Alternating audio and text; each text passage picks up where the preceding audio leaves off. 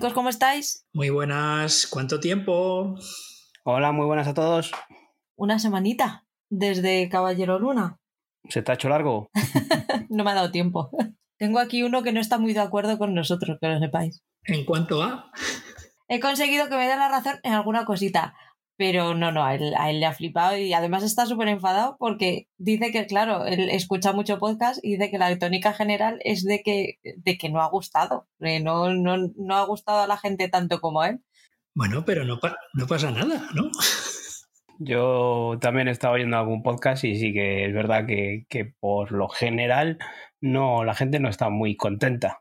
Yo creo que tampoco, tampoco nosotros eh, fuimos a degüello. Te quiero decir, nosotros dijimos que era una serie regular y que había capítulos que eran muy buenos y otros que no lo eran tanto, pero que en líneas generales la serie creo que dijimos que merecía la pena verla, pero Sí, sí, para nosotros sí. Lo que pasa es que a él le gustó mucho, claro, a él le flipa toda la historia, toda la mitología egipcia y tal. Entonces, claro, a él le flipó muchísimo. Entonces, ha sido un poco bajona que han empezado a salir podcasts y los estaba escuchando con muchas ganas y de repente decir, ups, pues a lo mejor he sido el único.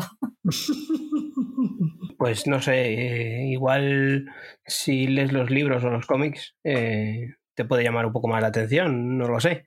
Yo ganas me están dando. He estado ya hasta mirando ahí por Amazon a ver qué, qué cómics podía pillar así. No sé, estoy en dudas. Ya nos contarás si, si los lees, ¿qué te parece? A ver qué tal. Oscar, cuéntanos, haznos un poquito de spam, por favor.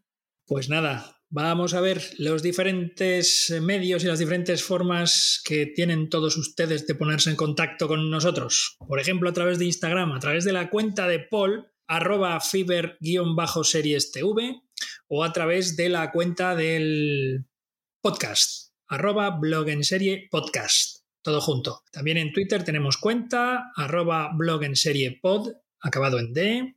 Eh, en Telegram tenemos ese grupo tan maravilloso al cual os invitamos a uniros. t.me barra blog en serie. Eh, también pueden ustedes comunicarse con nosotros a través del correo electrónico blogenseriemail.gmail.com y por supuesto el germen de todo esto, el blog www.blogenserie.com. Muchas gracias por apoyarnos. Cada vez tenemos más, más me gustas y más suscriptores y, comentarios súper chulos. Así que muchas gracias porque nos hace mucha ilusión. Ahora, al final del podcast, como siempre, leeremos vuestros comentarios y, y comentaremos sobre ellos. Me da miedito eso, ¿eh? recordaros que podéis seguir dándonos amor, todo el que queráis, muchos corazones, muchas estrellitas, mucho lo que queráis, dependiendo de donde nos escuchéis, corazones, estrellas, mmm, comentarios, alegría, no os cortéis. Bueno, yo necesito, yo necesito un taladro, eh, si es posible también, pues que manden un taladro, ¿eh? Ah, luego al final dejas, la, dejas tu dirección y la ponemos en, en los comentarios para, para los envíos. Ok, Recordaros que tenemos también activo el botón de apoyar de iVoox. Si os apetece, podéis apoyarnos económicamente por una pequeñísima cantidad de dinero al mes, aunque ya sabéis que el contenido va a seguir siendo gratuito. Aún así, oye, si os apetece pagar así al libitum porque vosotros queráis, pues sigo adelante, sin problema. Vamos con las noticias. Paul, hace unas semanas estuviste en la jungla Radio Cieza. ¿Qué tal la experiencia? Pues fue una experiencia muy gratificante, pues encontrarme allí con, gente a la que llevaba varios años eh, escuchando en, el podcast de Cultura Seriefila y poder grabar con ellos, pues fue una magnífica experiencia. Me recibieron muy bien, un trato perfecto, genial, me cuidaron mucho, así que estupendo. Qué bien. Ahí nos lanzaron un guante eh, Alberto Wikiseries, Alberto W Series, eso ya le preguntaremos mm, de dónde viene esa W, porque hemos recogido el guante. Alberto, estás invitado a, venir. Ya os iremos contando un poquito más, pero bueno, se está, se está moviendo la cosa, así que si hay suerte y todo va bien, en unas semanitas le tendremos por aquí hablando con nosotros. Gracias por hablar de nosotros, por tratar también a Paul, aunque no necesita que yo os dé las gracias por él, pero la verdad es que el programa os quedó genial, estuvo súper divertido, pero Paul es nuestro. Aunque si él quiere, le compartimos. No, yo aquí estoy muy bien y, eso, ya agradecer que la invitación de ellos y, eso, y poder meter nuestra cuñita de, de, spam de, podcast nuestro, de blog en serie, y ya que ellos mm, tienen más, más oyentes o más escuchantes y, y oye, nos dan esa opción también de, de que nos conozca más gente. Totalmente, muchísimas gracias. Lo siento mucho, han pasado muchas cosas esta semana, pero para mí la noticia es que ya tenemos protagonistas de la tercera temporada de los Bridgerton. Y son Colin y Penélope. Vamos a ver. Vamos a ver. Que el día 6 empiezan a grabar ya. Hoy, hoy, hoy. El día 6 de junio. Sí. Eh, ¿Y alguna cosa en contra? ¿Por algún motivo? Es como que alguna cosa. ¿De qué? que si estás que si estás en contra de que sean estos dos los protagonistas de la siguiente temporada o, o no. Al contrario, muy a favor, muy a favor. Ya me enfadaré cuando me cambien cosas del libro que para mí sean intocables, pero de momento muy a favor. Yo dejo ya el enfado, ya lo dejaré para cuando las tienen. Ahora estoy con el hype muy arriba. ¿Qué tal llevas la primera temporada? Pues ahí sigue parada, ¿eh? Porque con todo lo que, que se cruza por el camino esta quincena, pues eh, ahí, la, ahí queda todavía. Pero vamos, eh, pendiente está, ¿eh? No voy a abandonar, no os voy a engañar. Eso lo dijiste el otro día para que no me enfadara y me, da la sensación de que me vas a dar largas. No, para nada, no, no soy de esos. Qué bien te han venido la duración de los nuevos episodios de Stranger Things. Sí, sí, vamos a ver hoy todo lo que he visto de, Netflix y vemos las oportunidades que daba la plataforma esta quincena. Así que luego, viendo la duración de los episodios de, Stranger Things, me parece que, que, va a monopolizar mi visión de, de Netflix esta quincena también siguiente. A lo mejor el próximo quincenal son las series de Oscar y Stranger Things. Eh, pues oye, lo que tenga que ser que sea. Sí que entonces en ese caso va a ser un programa bastante más breve. y, a lo mejor divertido, ¿eh? No te creas tú que no, porque como yo Stranger Things creo que vi la primera temporada en su momento y no me acuerdo ni de quiénes son los protagonistas, ni de, de, qué iba el argumento, ni nada, pues solo sé que me acuerdo que salía Winona Ryder y ya. O sea... Paul, tenemos que hacer algo con esa situación, no podemos permitirlo. ¿Qué va a ser, puteo o recomendación? Que ya lo estoy viendo. Venga, venga. Yo es que, sinceramente, que eh, antes yo creo que ya otro día le habíamos animado a, que se pusiese con, con, la serie, pero viendo la duración de los episodios de esta cuarta temporada, pues es complicado animar a alguien que, se lance a ver dos temporadas más, más esta última con esa duración de los episodios. Si ya estamos diciendo nosotros que a ver cómo vamos a llegar a verles, como para decir a alguien que vea otras dos temporadas anteriores. Eh, os aseguro que viendo alguna de alguna la duración de alguno de los capítulos eh, vais a tener que verlo en dos partes. Yo me estoy planteando, tengo tres opciones: ponerme mala esta semana pedir una excedencia o dar en adopción a mi hija. Las estoy barajando porque no llego, o sea, no llego. Tú ya sabes que los asistentes sociales rondan por ahí, así que no hables muy alto. No sea que en vez de en adopción te la quiten. No, señores. Mi hija tiene un padre muy responsable que se ocupa de ella perfectamente. Que solo ve Caballero Luna, que son seis episodios. Él tiene muchísima más cabeza que yo. Háganlo por él. Ay, bueno, pues eso, que Luke Newton y Nicola Kugla se ponen al frente de la serie en estos próximos episodios. Y bueno, si estáis interesados, hay bastantes canales en Instagram que van soltando noticias. Nosotros iremos a través del Instagram y del Twitter iremos poniendo las, informaciones así que nos, nos parezcan más interesantes. Y otra cosa que no dijimos es que cambia el personaje de Francesca Bridgerton. Que Oscar, yo creo que si la, viste la verías así de, de soslayo, porque es la hermana que no habla. Eh, En la segunda temporada estuvo solo tres episodios, se tuvo que ir por problemas de agenda. Francesca Bridgerton. Eh, ¿Qué es? ¿Una de las hermanas o uno de los hermanos? Es la que está entre Eloís y Hyacinth. Eh, ¿Una con el pelo que iba siempre recogido? No, entre Eloís y Gregory, perdón. No, eh, eh, no lo llevaba recogido, semi recogido. Semi recogido, vale, sí.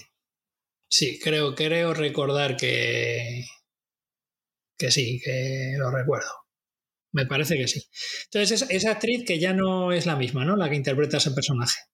No, porque tiene otro compromiso con otra serie de, de Netflix, además. Así que mm, Ruby Stocks, que es la actriz que hasta ahora ha sido Francesca, abandona y da paso a Hannah Dodd, que la hemos visto en esta última que vimos inglesa de, se- de, de Netflix, que a ti te gustó, y a mí no. ¿Cuál? La de La de Sienna Miller. Anatomía de un escándalo. Sí. Ah, vale, ya sé quién es, sí. Pues eh, tenemos cambio de actriz para ese personaje. Ahora necesitamos que nos cambien al actor de, del Duque para que vuelva a salir en la tercera temporada y ya todo bien. ¿Perdón? Eh, eso no lo he entendido. El actor de, que hacía del, del Duque en la primera temporada dijo que no seguía. Este que tenía un nombre raro, ¿no? Eh, René no sé qué. Ese, Sí. ¿Y ese no, ese no sigue? no. Y Así que yo creo que deberían también poner a otro. Pero bueno. Es una lástima, ¿eh? Otra buena noticia de esta semana es que Upload ha renovado por una tercera temporada en Prime Video y que podamos ver otra temporada de Upload más, aunque el final de la segunda temporada haya sido un poquito bluff, para mí es bien. Eh, ese final, entonces, por lo que vimos, estaba hecho sin que se supiese que iban a firmar por una tercera temporada. Bueno, yo creo que lo que faltaba es confirmarlo, pero el final estaba muy abierto a una tercera temporada. La, la noticia habría sido que no hubiese sido renovada por una tercera temporada. Nos hemos quedado con Nathan ahí. Ahí. Nos hemos quedado. Ahí. Es que no podemos decir eso, ¿no? No vamos a contar Claro, cómo es que acaba la segunda dicho, no, no, temporada. no, no puedes decir cómo Claro. termina la segunda temporada, pero se ha quedado ahí el hombre. Que nosotros tres la hemos visto, pero habrá gente que nos esté escuchando que, que no la haya Claro, visto. que ni siquiera haya visto la primera. Es una serie que además recomendamos desde aquí encarecidamente, ¿no? Eh, tanto la primera como la segunda temporada.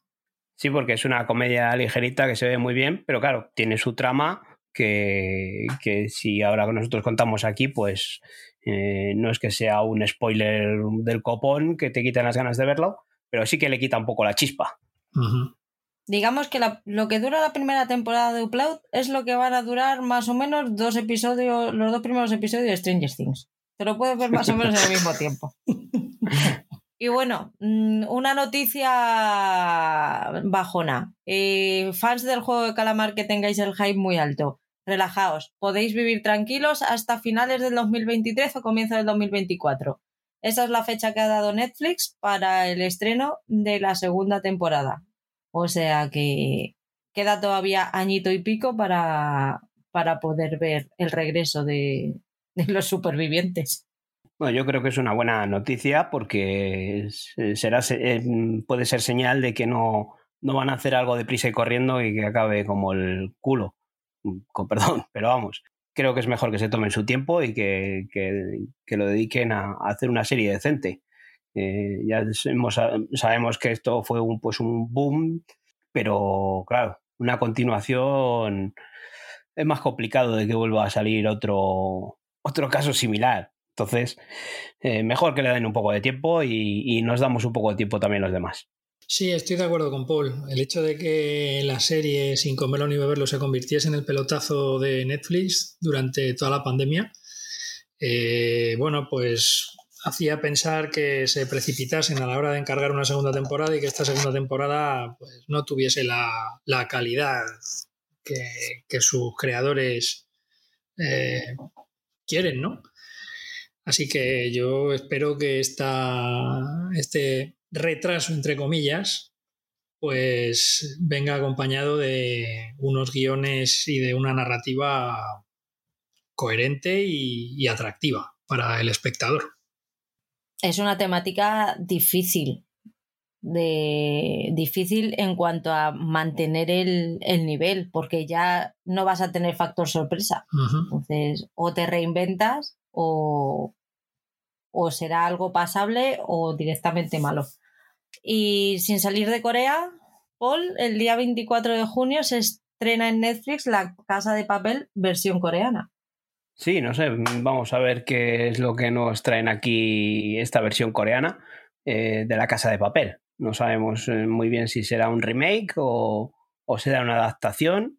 En principio parece que los personajes sí que van a ser los mismos, pero vemos que Profesor, Tokio, Berlín andan por ahí. Entonces no sé si, si harán una versión en, a lo coreano o le darán otro toque.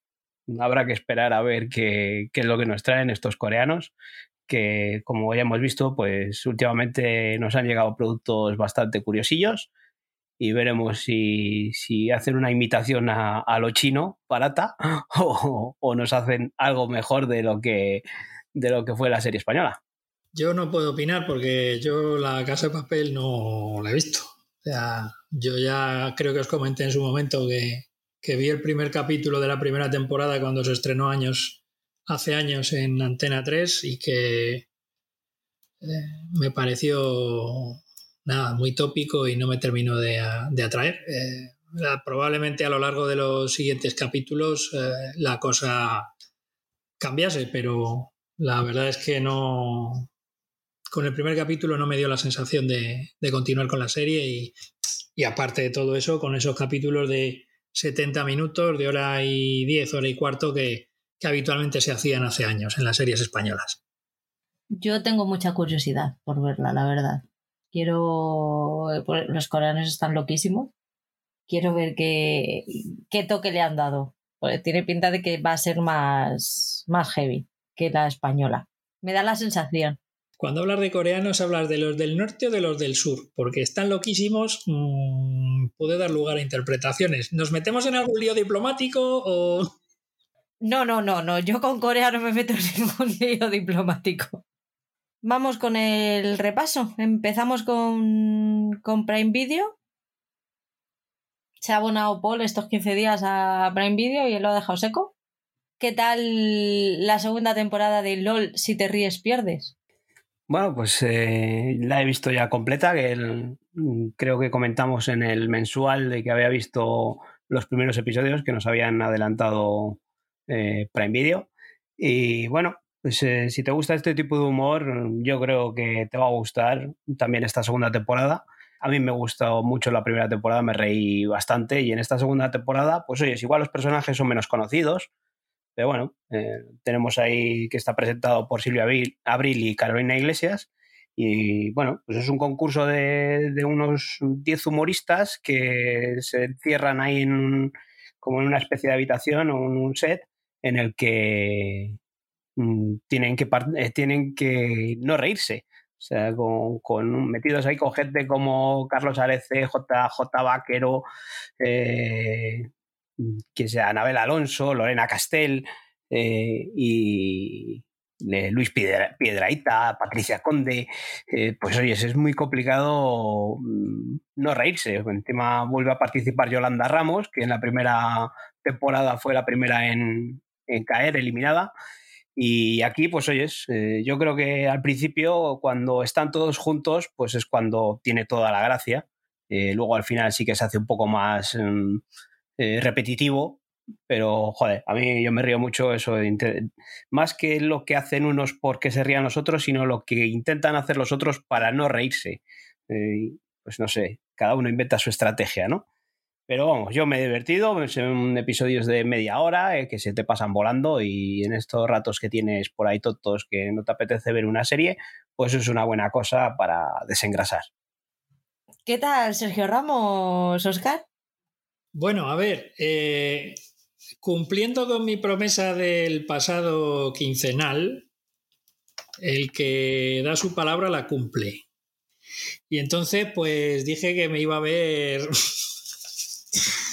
eh, Claro, luego mi sorpresa fue que llego a Prime Video y digo, coño, si hay dos series con Sergio Ramos, ¿cuál es la que ha visto Patri? Digo, ¿pero qué es esto? Porque hay una que se llama El corazón de Sergio Ramos y la otra se llama La leyenda de Sergio Ramos. Hombre, ya, ya me resulta Claro, es que la otra es la segunda temporada. chocante eh, el hecho de que a la segunda serie esta, o segunda temporada, o como lo quieran llamar, eh, lo llamen la leyenda de Sergio Ramos. Claro, Sergio Ramos es un tipo de leyenda, es, eh, va a sobrepasar eh, todos los límites imaginables que la mente humana ha estado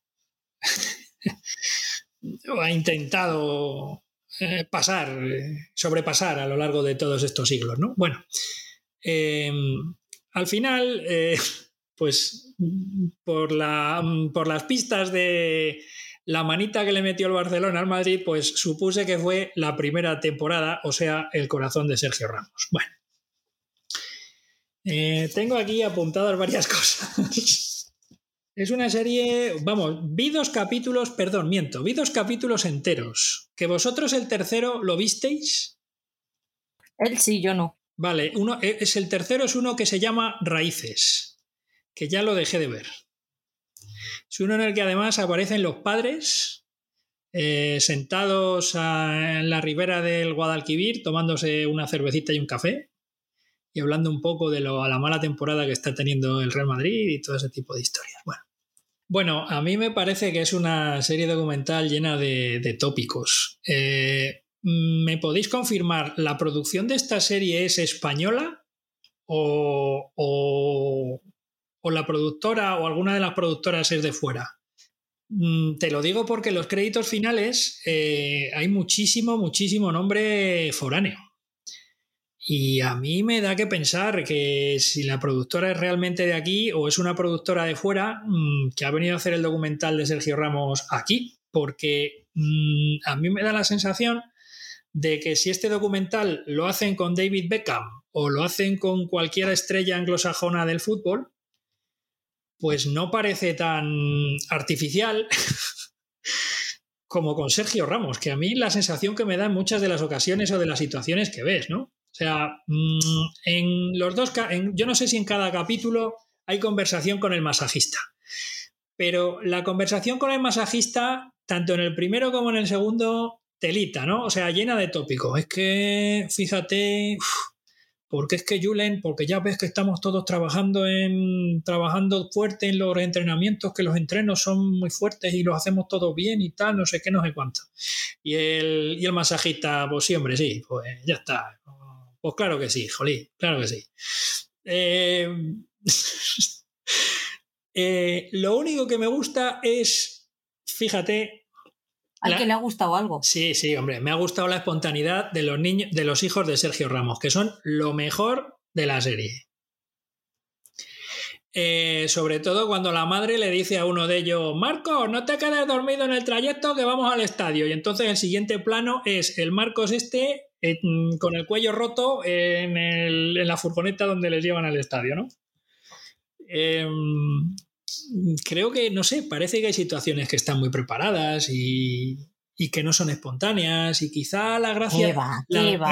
¿Qué va? Anda. La Tú gra- lo ves con malos ojos. La gracia de este tipo de documentales estriba en que, en que haya un poquito de espontaneidad, ¿no? Y un poquito de... No sé, Para, no es- para- para eso se llaman realities, ¿no? pero, pero Para, para que haya algo real. sí, bueno, no lo sé. es que, Pero eh, es que esto tampoco, no es un reality. O sea, es que mm, es, no sé qué es, pero un reality no.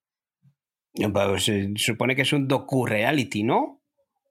¿Sí? Estas cosas no se llaman Pues no lo sé, docu-reality. hijo. No tengo ni idea. No, no sé cómo llamarlo. O sea, porque serie documental. Vamos a llamarlo serie documental como la... Yo lo llamaría engañabobo, pero bueno, Bueno, ya depende bueno, de si lo cada quieres uno. llamar publi-reportaje. Eso, Puede más. ser también, puede ser también. Yo ya te digo que, joder, que, que podía haber un poquito más de espontaneidad en todo esto, ¿no? Y, y ese tipo de cosas. Eh, veo muy cerúlea a Pilar Rubio.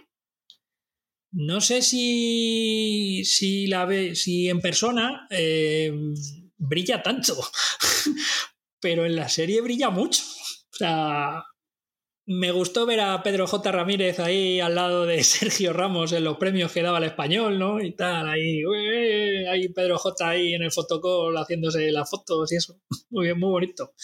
Y yo no sabía lo de la webserie con los capitanes del Real Madrid, ¿no?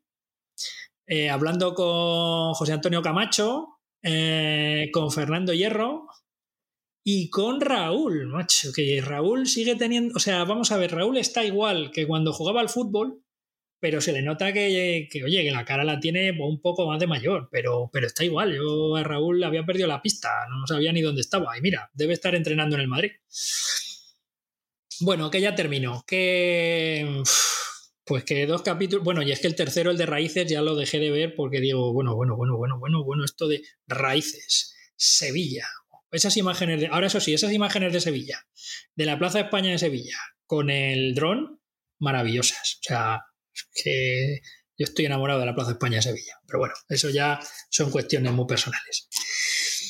Em, y viendo esto, estaba pensando, ¿y si en vez de hacer un documental sobre Sergio Ramos, estas dos temporadas que han hecho, se lían un poco la manta a la cabeza, se cogen los audios estos que han salido o que van a salir eh, de, Luis Rubiales, el presidente de la Federación Española de Fútbol, y hacen un documental con ese hombre. Yo creo que eso sí que puede ser interesante. Y ahí no hay nada preparado. O sea, lo que se diga en esas conversaciones mm, sale del corazón, por no decir de otro lado. Y aquí termina mi comentario sobre el corazón de Sergio Ramos. No tengo más que decir. No sé, no sé ni siquiera si a los aficionados del Real Madrid, pues a lo mejor sí que les gusta, no sé. Eh, solo para aficionados del Real Madrid, punto. Y para fans de Sergio Ramos, ya está. The Wilds, ¿qué te ha parecido lo que has visto de la segunda temporada? Bueno, pues a mí me ha, me ha vuelto a enganchar porque lo que habíamos hablado de la otra vez, que que podía, podía estar interesante como nos dejó esa primera temporada con ese final, con ese clickhanger final. Y, creo que, han acertado en el desarrollo. Yo he visto, eh, creo que he visto tres episodios y, creo que está muy bien, porque no, no, dos episodios he visto, dos episodios.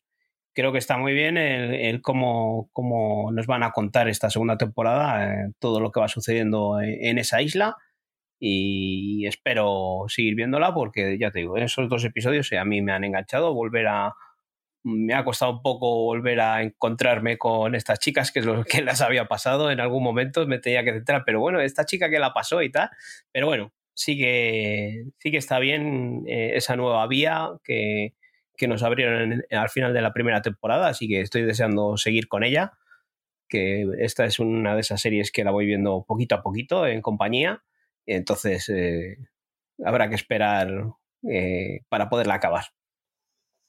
Pues a mí el final me decepcionó. Vaya. Mm. Que, que, es su final abierto, ¿no? Supongo. Porque tiene, está renovada ya por una tercera temporada. Sí, pero más allá de que tenga que ser un final abierto, uff, qué pereza me dio cuando terminó. O sea, esa, la última secuencia yo la vi y dije, no, no, hombre, no. Y así terminó. Es que no te puedo decir nada. No, no, no, ni a mí ni a nadie, vamos.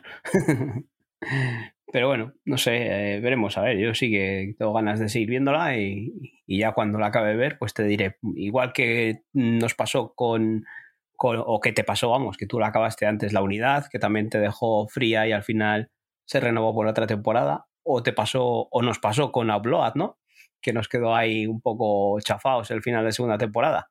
Pero bueno, todo tendrá su solución. A ver. ¿Qué tal de Marvel Bows Miss Maisel, el Oscar?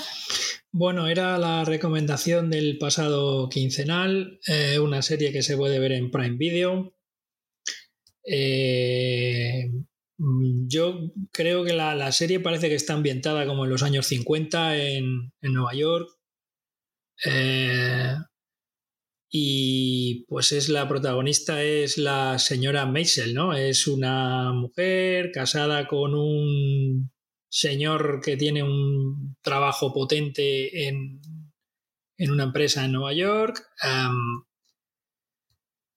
ella además es judía y que por circunstancias pues termina quedándose sola. he visto un capítulo nada más, no he visto dos. Pero no sé, a no ser que a lo largo de los siguientes capítulos la cosa mejore, vamos a ver, no es una serie mala, ni mucho menos, pero tampoco me parece un seriote, me parece una serie muy correcta, eh, de producción, mm, tiene una ambientación maravillosa, el trabajo en vestuario, decorados, eh, los efectos de rigor para, para que veamos o, nos metamos en la época en la que están ambientadas son extraordinarios. Eh, la actriz principal está muy bien, muy bien, pero aun siendo una serie correcta, a mí no me ha terminado de enganchar. No, no sé, a lo mejor tengo que darla más tiempo y seguir viendo capítulos. O que el día que vi ese primer capítulo, pues no estaba yo con el ánimo como debía. Que todos tenemos malos días y hay cosas que nos entran un día y otros, y otros días no nos entran. Pero bueno, la verdad es que no es una serie mala, ¿eh? ni muchísimo menos. Y es una serie correcta, muy correcta, correctamente interpretada y, y correctamente ambientada y producida. Pero que a mí no me ha, vamos, que no me ha entusiasmado, vamos a decirlo así. A mí me ha pasado como a ti. Yo había visto el primero hacía tiempo, la dejé, la quería dar tiempo, no me había vuelto a poner con ella y ahora aprovechando que Paul no la había puesto, digo, bueno, pues voy a ver también el segundo. La serie está bien. Pues, mm, a mí es que para, mí no me cuesta. Las chicas Gilmore tampoco terminé yo de entrar. Pues era una serie que sí la veía bien, pero no, no me terminaba de enganchar. A ver, mi problema aparte de, pues, es que todo lo que has dicho estoy de acuerdo, es que está muy correcta en todo.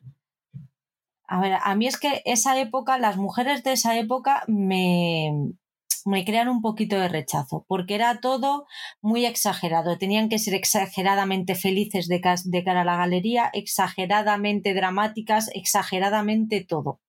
Todo era exageradamente.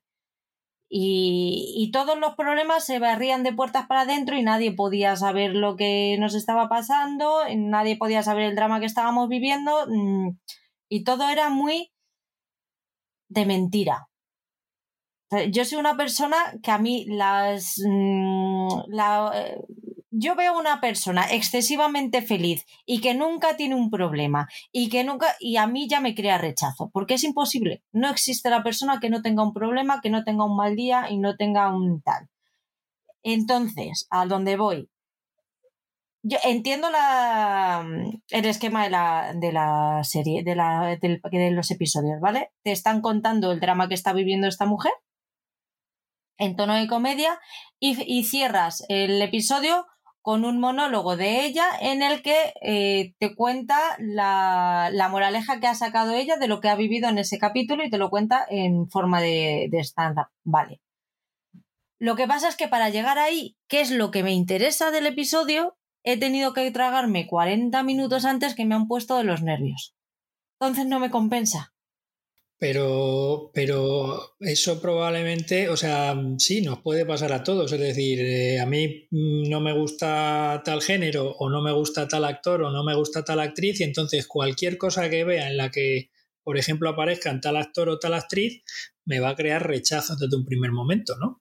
Entonces, a ti con esta serie te pasa eso, que ese tipo de mujeres son las que... Eh, las de esa época son las que... Es, es el, el, comportamiento de la sociedad de esa época me crea muchísimo rechazo, no lo puedo evitar. y es que es, es, es, todo lo que, lo que yo rechazo. O sea, es a mí, pues eso, ya te digo, mmm, un perfil de Instagram, Flower Power, una persona que siempre esté con la sonrisa puesta, que además muchas veces ves que es una sonrisa impostada, con, con, comentarios que tienen que ser exageradamente felices para hacerte ver lo exageradamente feliz que es, que dices, lo único que me estás diciendo es que no eres tan feliz como me lo estás intentando vender. Todo eso me hace desconfiar mucho. No, mm, a lo mejor es que yo soy todo lo contrario, no, no es que sea una persona triste, pero a lo mejor es que a mí me gusta más lo real. Me gusta más moverme entre lo real y en la realidad hay drama, hay comedia, hay felicidad, hay tristeza. Entonces, a mí, cuando yo empiezo a notar que algo es muy, muy superficial, rápido echo, hacia atrás, me, me tira mucho para atrás. Y aquí, aunque estoy viendo toda la. estoy viendo lo que ella intenta proyectar y lo que realmente vive, que sí que me lo está enseñando, pero no, no soy capaz de quitarme esa sensación de, uff, tía, es que tu interpretación de felicidad suprema me, me carga, me carga, me, no, no lo puedo evitar. O sea, que una persona intente tapar lo infeliz que es con, con, la, con una felicidad fingida, a lo mejor es por mi bagaje personal, pero no, no es una línea por la que no, no paso, no paso por ahí, no, Entonces me crea mucho rechazo.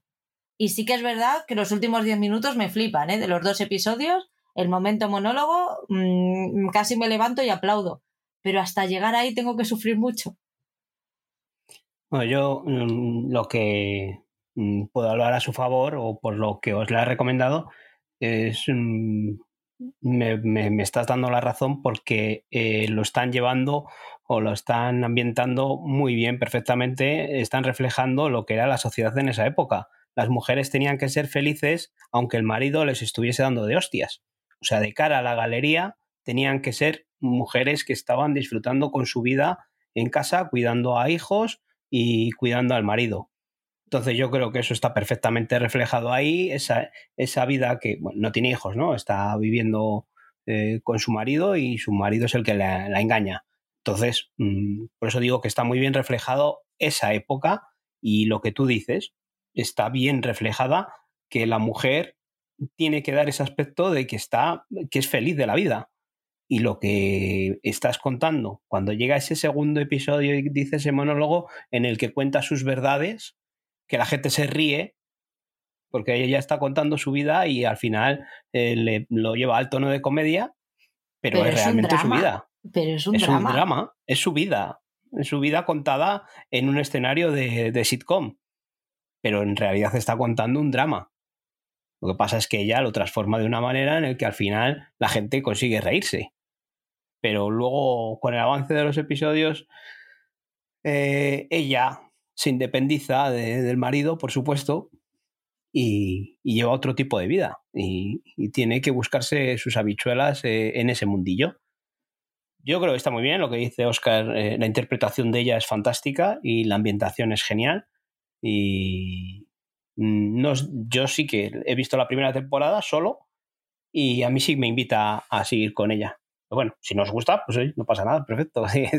Solo es eh, aquí estamos para recomendar y no siempre acertamos. Ni en los puteos tampoco acertamos. No, no, a pero gustan, a ver, ¿no? en, ca en, calidad, en calidad no, es muy la buena. La serie tiene una calidad extraordinaria. O sea, a mí lo que me da rabia, por ejemplo, de estas cosas es que tienes, joder, tienes una ambientación, un vestuario, eh, unas interpretaciones, joder, esto está todo brillando a, a, a un nivel estratosférico, porque yo, o sea, lo de la ambientación del Nueva York de los, creo que será en los 50, más que nada por el tema de cómo, de, de los modelos de coches y demás, ¿sabes? Finales de los 50. Finales de los 50. Y que luego todo eso, la mezcla, mmm, no me termine de convencer, es la rabia que me da de todo eso. Pero yo mmm, ya digo que es una serie correcta que entiendo que, que, a ti, por ejemplo, te guste mucho y que haya otro montonazo de gente a la que le haya gustado también. Si no, no hubiese tenido lo que tiene, cuatro temporadas. O sea que es que... Mmm, y desde luego que la serie no es mala, pero que a mí no me termina de llenar. No, no comparto el entusiasmo que, que la serie... Mmm, eh, destila en ciertos comentarios en redes y en, y en páginas web y en, y en, otros sitios, ¿no? no es, es, es, la única, es el único pero que, que veo, ¿no? Y la rabia que me das es esa, que, joder, no poder disfrutar como disfrutan otros de, de esta serie, ¿no? Que además ya te digo que, que, pues que se ve que han puesto empeño eh, desde el punto de vista técnico. Que se ve, se ve. Pero vamos, la recomendamos igual, ¿eh? O sea, que no hay ningún problema, Paul. Sí, sí, no, no es una, no es una serie para. No, no, no, no, no es... es... una serie totalmente para acercarse a ella. Sí, sí, sí, sí, y, sí, sí. Y luego tú ya, pues es que yo lo que estoy hablando es totalmente subjetivo, es cosa mía. Pero. No, sí, sí, yo creo que esto de la. Cuando nos hacemos recomendaciones, yo creo que es un, para darnos una oportunidad a algo que hemos dejado un poco ahí de lado y, y, y que seamos. ¿Sabes? Que igual empiezas a verla y este episodio, estos dos episodios, dices, joder, pues me apetece seguir viéndola. O lo que os pasa a vosotros, que veis uno o dos episodios dices, pues oye, puede estar muy bien hecha, pero no me apetece seguir viéndola. Y sin más, y los que nos oyen, igual que den la opción de las recomendaciones de, echarlas un ojo, de, ver un, episodio o dos y, que valore cada uno si le gusta o no le gusta. Si sigue con ella o no sigue con ella. Outer Range, eh, Paul. Bueno, Out the Range, pues eh, ya hablamos la otra vez que había visto solo un episodio que me enganchó con un cliffhanger y tal. Habíamos dicho que era una serie de con Josh Brolin de protagonista, basada en, en como un western moderno, ¿no? En el que nos encontrábamos algún fenómeno paranormal. Pues he visto otros dos episodios y me han dejado un poco más frío de lo que me dejó el primer episodio. Yo creo que eso es lo que os quería contar aquí, que, que el primer episodio, pues eso, esas esas interpretaciones y ese western moderno, pues me gustó eh, con ese toque sobrenatural que podía haber por ahí. Pero bueno, eh, en estos dos episodios siguientes que he visto, pues ya hay un, una mezcla un poco más en, en, el que el toque sobrenatural ya eh, prevalece, aunque haya una disputa ahí con una familia, otra familia de, de granjeros o de, vamos, de vaqueros que enfrentados eh, por, por las tierras pero bueno, mm, ahí me ha dejado un poco más frío. Voy a seguir con ella porque me parece que está bien, pero de momento me ha dejado frío. Joder, pues me, me da rabia, ¿eh? me da rabia que me digas eso, porque es una serie a la que todavía no me había acercado y la pusiste muy bien en los dos primeros capítulos y ahora con lo que has dicho, ostras, Sí, yo, yo ahora mismo sería una serie que la mmm, no la acabaría de recomendar hasta que la vea entera y diga, pues oye, con el transcurso de los episodios, yo creo que, que una de las cosas que tenemos en este podcast que, que, que, vamos hablando de las series que vamos viendo. O sea, no vemos solo un episodio y hablamos de la serie y nos olvidamos, sino que vamos viendo episodios y podemos decir, pues una serie que había empezado muy bien, acaba muy mal en, en, en 15 días que hayamos acabado o al contrario, que haya empezado muy mal y que le hayamos dado una segunda oportunidad y al final hayamos dicho, no, es que verla completa mejora la serie. Por eso yo creo que es algo bueno que tenemos aquí, que, que le seguimos dando oportunidades a las series, no, no nos cerramos con un episodio piloto. De todas formas, Paul, mmm, probablemente caiga y, y, la vea, ¿eh? No, o sea que... Perfecto, y yo, yo te he dicho que la voy a acabar, ¿eh? Yo seguiré viéndola y la voy a acabar porque me gusta, eh, como he dicho muchas veces, que cuando, cuando una serie al final o en el punto medio no me gusta, prefiero acabarla y hablar en, de forma global de toda la serie y decir, pues no me ha gustado por tal. No, no me ha gustado a mitad de temporada y la he dejado. Que yo creo que, que hemos dado oportunidades a series que al final han mejorado. Sí, sí, es verdad. Vamos con HBO Max. ¿Has terminado Minx, Paul? Sí, la, la, acabé, ya me recomendaste, pues esta es una serie que me recomendaste y empecé por dos episodios y al final la he acabado entera. Pues es una serie, eh, una comedia muy divertida, eh, que una mujer eh, feminista pues se decide a finales de los 70 o 80, ¿no? Eh, pues quiere hacer una publicación de una revista feminista y va buscando editores por ahí y se cruza con ella pues un editor de revista de películas porno que, que él ve ahí otro, otro negocio en el que dar la, la oportunidad a las mujeres de tener una revista igual que la tenían los hombres. Y bueno, pues una mezcla ahí de, de estas dos, surge una química especial de, estos dos personajes en el que una pues se va convenciendo uno al otro en cómo llevar a cabo esa revista eh, erótica o pornográfica eh, en esa época. Y, y pues esos son episodios de media hora en la que, que van surgiendo pues enredos y, y demás y buscando soluciones a, cómo llevar adelante esta, esta revista. Y yo la recomiendo porque es una serie muy divertida, entretenida, eh, eh, apta para todos los públicos, ¿no? porque pues eh, aquí es una cosa que me choca mucho hemos hablado muchas veces de, de, la serie de Sexo y Vida porque aparecía eh, un plano con un hombre en una ducha con un desnudo frontal de los genitales bastante exagerado. Pues aquí tenemos desnudos frontales a Tutiplén y, y a cuál se queda menos corto. Eso. Lo que llamaba la atención de ese desnudo no era el desnudo en sí, era el tamaño.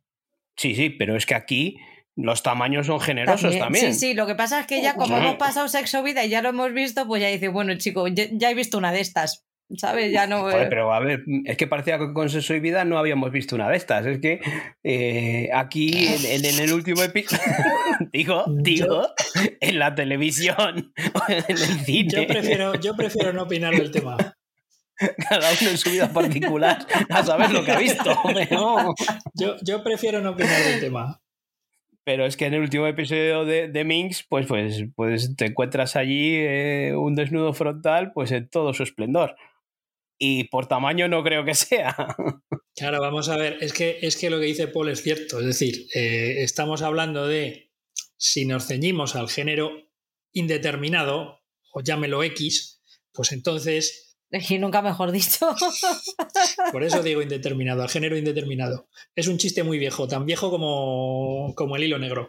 Bueno, el caso es que en ese género, pues se ve a, a, se ven desnudos y se ve a gente muy bien dotada. ¿Vale? La cuestión está en hacerlo en una serie que no sea de carácter pornográfico. De ahí que causase tanto revuelo el tema de sexo y vida. Pero vamos, ha habido actores eh, a lo largo de esto, estos últimos 20, 30 años, pues que también han hecho desnudos en películas convencionales y tampoco se ha armado tanto revuelo, aun teniendo también, en fin, calzando eh, buena talla de... En fin, no voy a seguir por ese camino. Yo he visto bastantes más desnudos frontales de mujeres que de hombres, ¿eh? ¿A dónde? ¿En series? En series, cine, eh, sí, revistas. hombre, pero es que hemos pasado una época. Pero vamos a ver, eh, yo no te estoy discutiendo eso, Patri. Yo te estoy, yo lo único que te estoy diciendo que igual que esa persona o sale esa escena de sexo y vida, en los últimos 30 años ha habido actores que también han hecho frontales. Y alguno, mmm, pues eso, bien dotado también. Pero yo a lo que me refiero es que eso, que en Sexo y Vida se le dio mucho bombo porque era una serie que trataba el sexo en las mujeres como algo espectacular o como algo fuera de serie o algo fuera de lo normal y, y nos centramos en ese frame, en esa secuencia y, y, aquí tenemos una comedia en la que no se le da especial atención a, a, a este tema y tenemos mmm, desnudos frontales masculinos de un tamaño considerable. Y... Pero porque Sexo Vida es una puta mierda y lo único llamativo que tiene esa serie es eso y Minx es una buena serie y, es, y, y, y, los desnudos son accesorios a la trama. Es la diferencia. Y se tratan con una normalidad. Claro, es que esa es la gran diferencia. Es que Sexo Vida, eh, vamos a ver, que si a mí no me... A mí, yo fui, ya te digo, yo fui al frame porque ya estaba, me tenían la cabeza loca en el trabajo de lo tienes que ver, lo tienes que ver, lo tienes que ver, lo tienes que ver. Pero yo me, yo me puse a ver Sexo Vida y cuando terminé el primer episodio dije, hasta aquí, ya está, no veo más. Pero el motivo de que Sexo y Vida haya tenido ese boom es por que estaba en Netflix. Si esta serie de Minx está en Netflix y lo ven muchas mujeres, pues dirían la gente, ¡wow! ¡Lo que sale ahí! Pero como está en HBO, lo vemos o lo ven mm, gente que busca una determinada serie y lo ve como esto parte de, la, de la trama de la serie y lo vemos como algo normal. Nos reímos porque es una comedia y lo vemos como, como parte de la trama. Y ya está. No hay que escandalizarse por porque aparezca una manguera de un bombero por ahí. es que yo creo que no habría que escandalizarse por ninguna de estas cosas. Yo creo que esto lo, hablé contigo otra vez, ¿no, Patricia? Eh, un día que no estaba Oscar, que, eso, que no hay que... Parece que se tratan los temas de sexo cuando mm, participan las mujeres mm, más de una forma más exagerada que, cuando es sexo de, escenas sexuales en las que participan los hombres volvemos a lo mismo, estamos más acostumbrados a ver a hombres que a mujeres, entonces ahora estamos en, una, en un momento de apertura que pasará y llegará un momento en el que yo creo que se normalizará exactamente igual. De hecho, aparte de que sea también porque está en HBO Max, que, eh, que seguro que es por eso, pero a mí me gusta pensar en una pequeña parte que también es el porque, bueno, Sexo Vida habrá abierto una pequeña ventana a la normalización de ver eh, miembros masculinos al aire en series de consumo diario? No sé, yo creo que no, pero... Ya, yo también, pero déjame ser feliz en mi burbuja, ¿vale? Yo creo que no, pero bueno.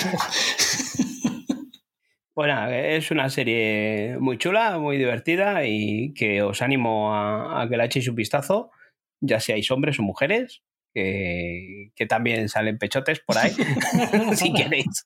Pero vamos, no es el fondo de la cuestión de esta serie, sino el tratamiento de esa época de, la evolución del feminismo y cómo lo trataban unas personas y cómo lo trataban otras. Yo estoy viendo Conversaciones entre Amigos, es la nueva serie de HBO Max eh, de los mismos creadores que Normal People. No sé si recordáis esta, esta serie inglesa del 2020 que estaba basada en la vida de una pareja que se conocieron en el, en el instituto y nos van contando su relación a través de los años. Está basada también, es una adaptación también de una novela de Sally Rooney, igual que Normal People, pero en este caso nos cuenta la vida de Francis, que tiene poco más de 20 años y vive en Dublín, y allí asiste al Trinity College con su mejor amiga Bobby. A pesar de haber salido previamente durante la escuela, la pareja se ha mantenido cercana y ya no están saliendo juntas y ocasionalmente interpretan poesía juntas. Su relación empieza a tener grietas cuando conocen a una pareja. Eh, ella es una exitosa escritora que se llama Melissa y su marido que se llama Nick. Él es actor y cada una empieza a congeniar con un miembro de la pareja que han conocido entonces ya empiezan a, haber ahí tensiones sexuales, no sexuales, y pues ahí, ahí nos hemos quedado un poquito en el...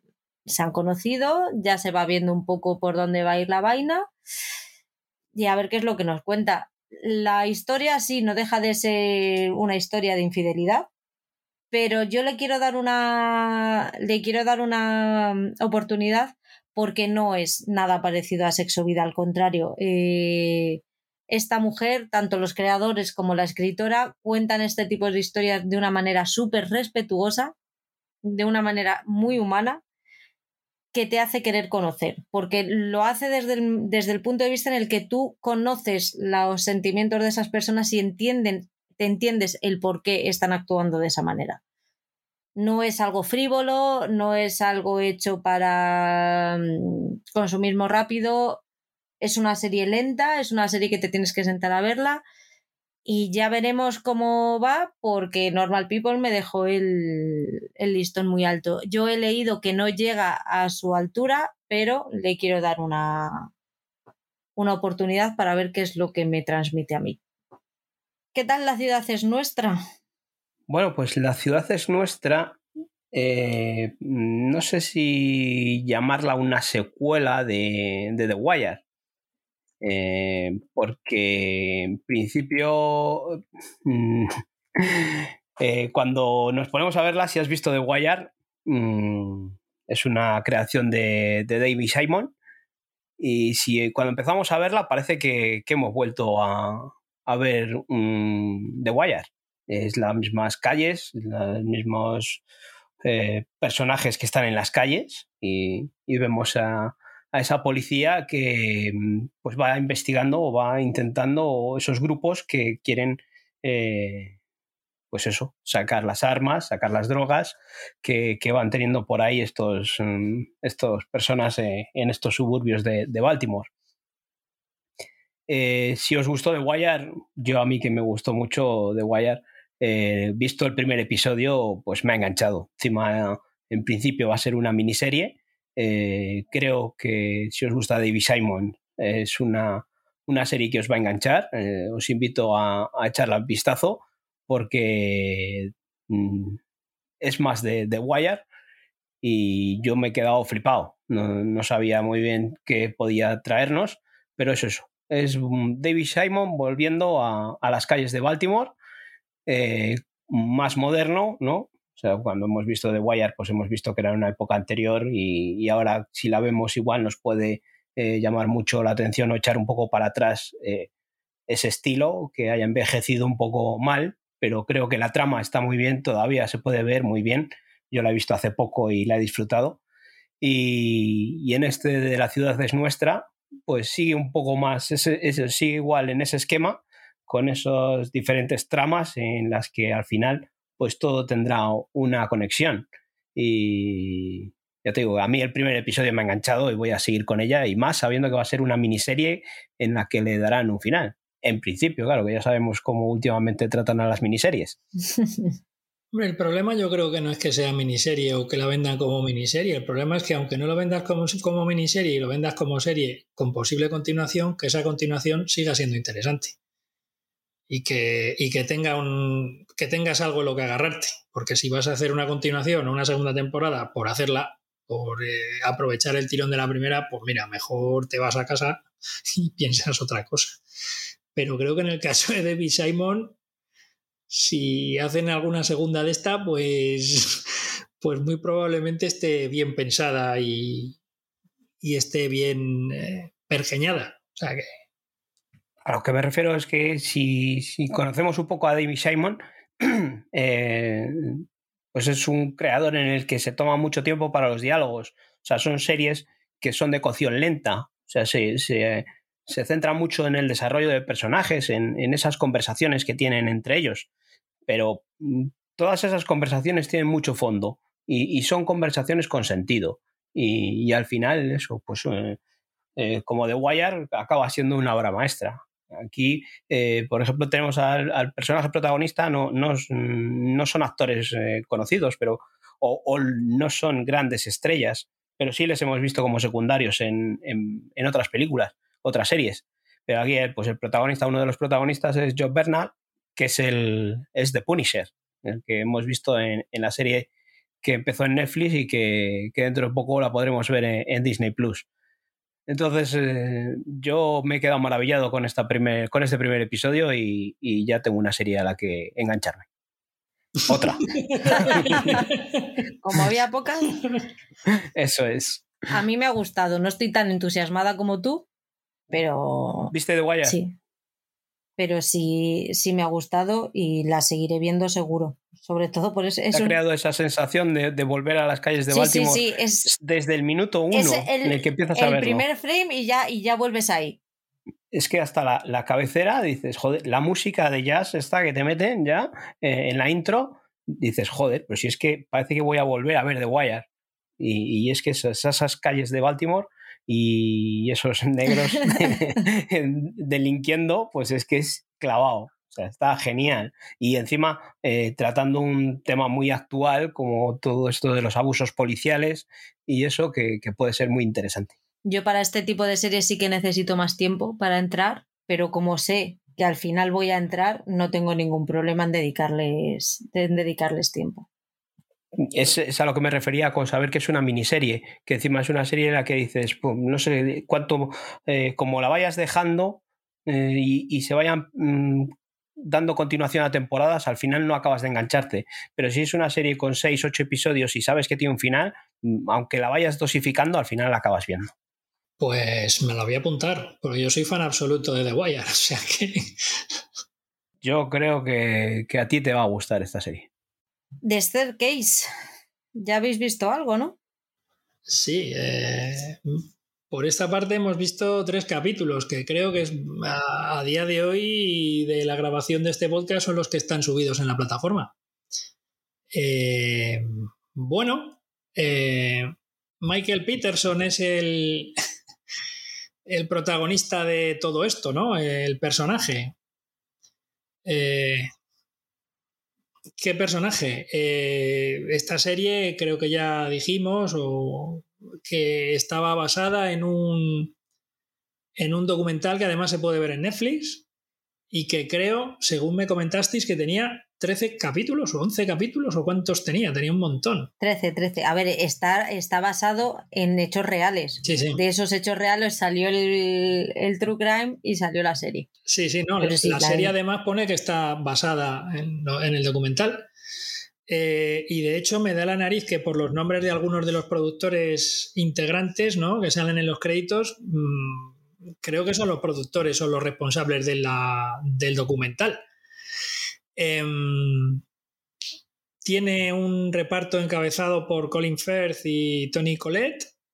Eh, brevemente recordamos que el personaje de Colin Firth, Michael Peterson, es acusado de, de matar a su mujer, que está interpretada por Tony Collette. Y a lo largo de la serie, de estos tres capítulos, pues vamos dando saltos en el tiempo eh, y viendo circunstancias de la vida de este hombre. Es que tampoco me gusta, me gustaría hablar mucho de ella por, por no reventar mucho, que tampoco voy a reventar.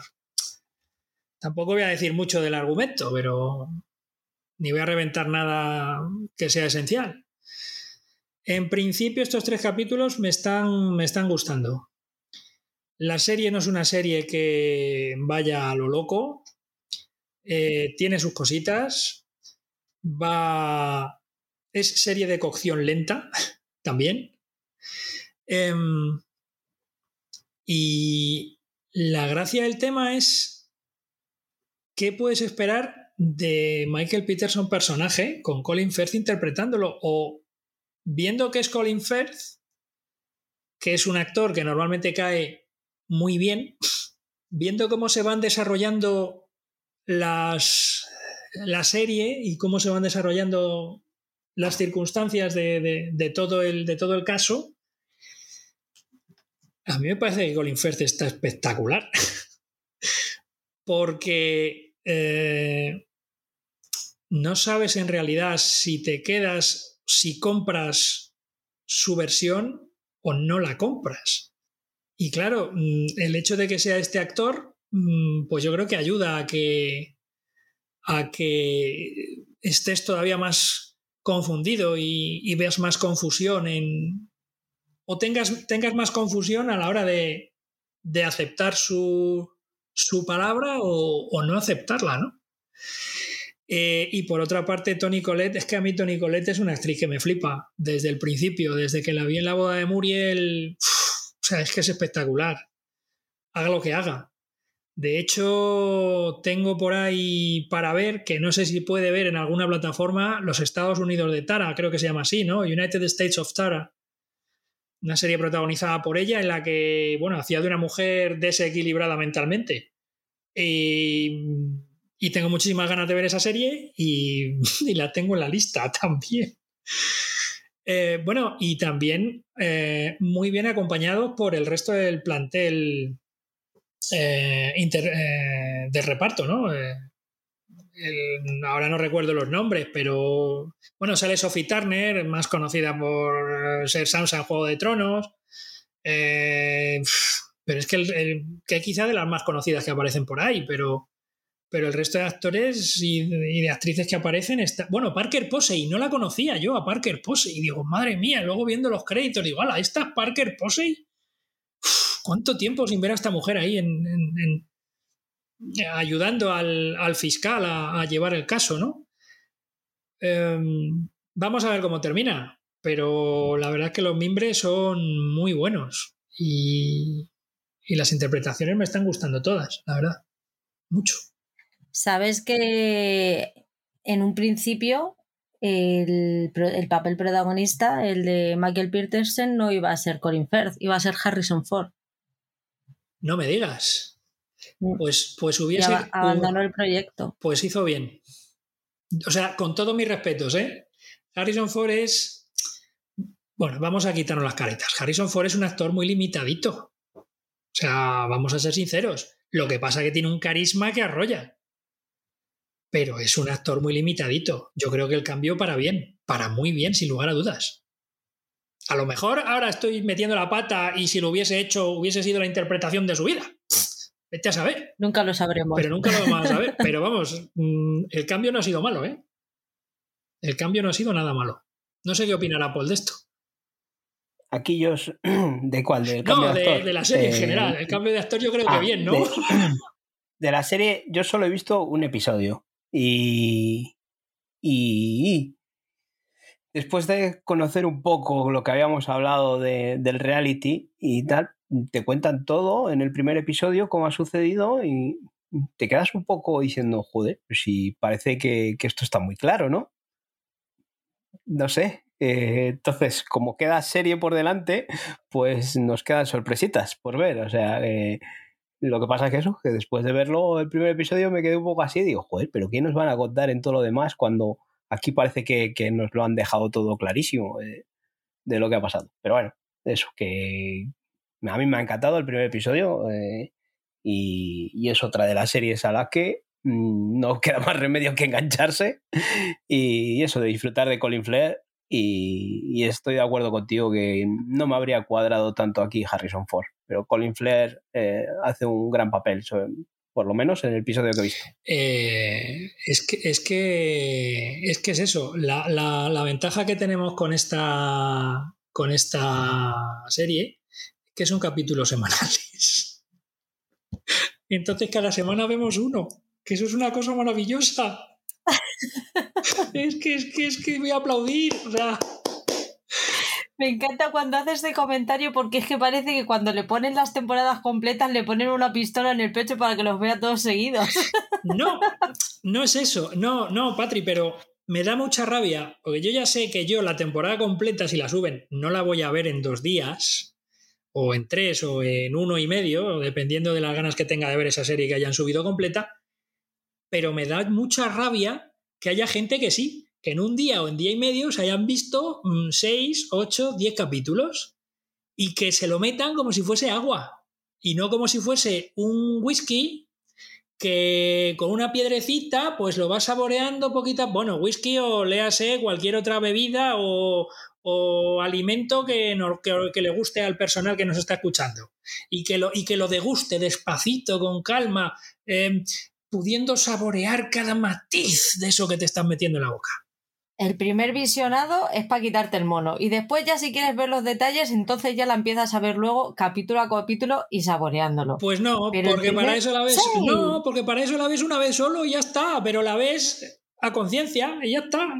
Pero bueno, yo sabes, Patrick, en ese punto no nos vamos a poner de acuerdo nunca. Si ya sé tú esta semana que solamente va a ser Stranger Things, Stranger Things, Stranger Things, Stranger Things, Stranger Things, Stranger Things, Stranger Things. ¿A que sí?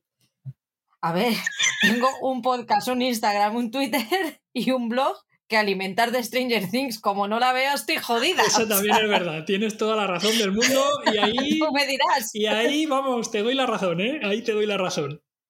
¿Que me lo, he, me lo he autoimpuesto yo? Sí, pero con, con todo el gusto de la vida. Te doy la razón. Tiempo de victoria. ¿Qué... ¿Has visto tres episodios, Paul?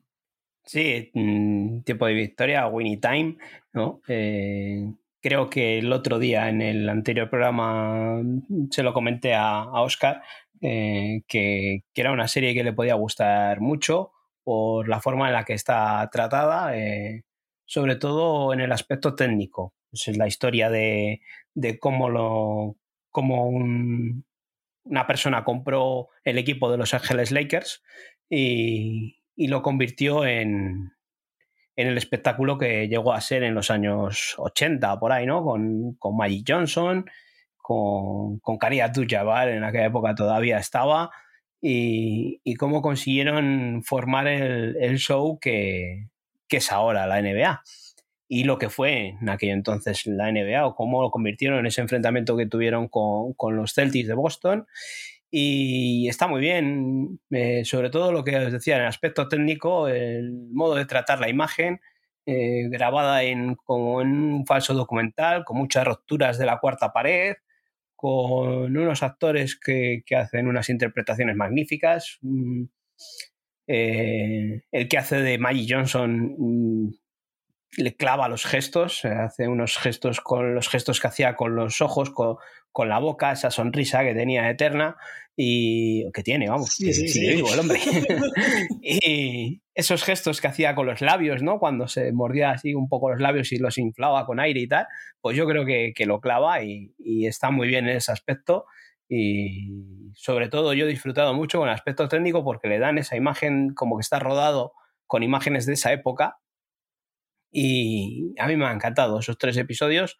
Eh, y claro, lo que te dije la otra vez, Oscar, y os animo al resto de la gente que nos escucha, que, que os pueda gustar este tipo de, de, géneros en los que se tratan la imagen de otra manera, como en la película de Tarantino de la última que ha hecho de mm, historias Eras de Hollywood. Una vez en Hollywood.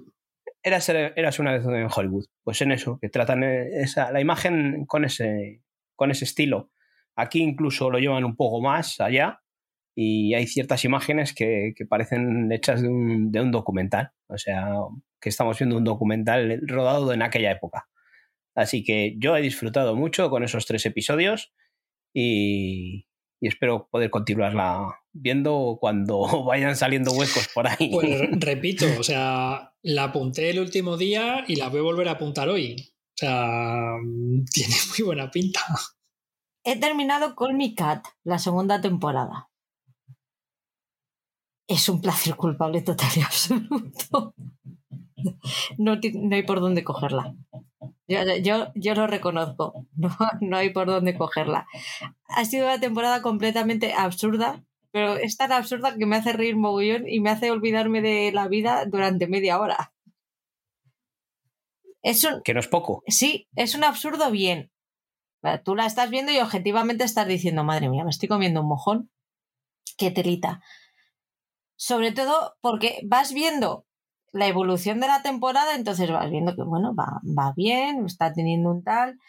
Hay un determinado momento en el que pasa algo y dices, bueno, va a dar un giro la serie que nos va a abrir una nueva trama de, ca de cara a una posible tercera temporada. Pues no. Anda, no, estamos empezando a dar vueltas sobre nosotros mismos porque por lo que se ve no hemos aprendido nada en este tiempo. Volvemos a las típicas series de dos protagonistas que se gustan, tensión sexual no resuelta, parece que se va a resolver pero no, vamos, empezamos a quemar temporadas una tras otra, parece que se va a resolver pero no, seguimos que no tiene pinta de que te vayan a renovar 10 temporadas.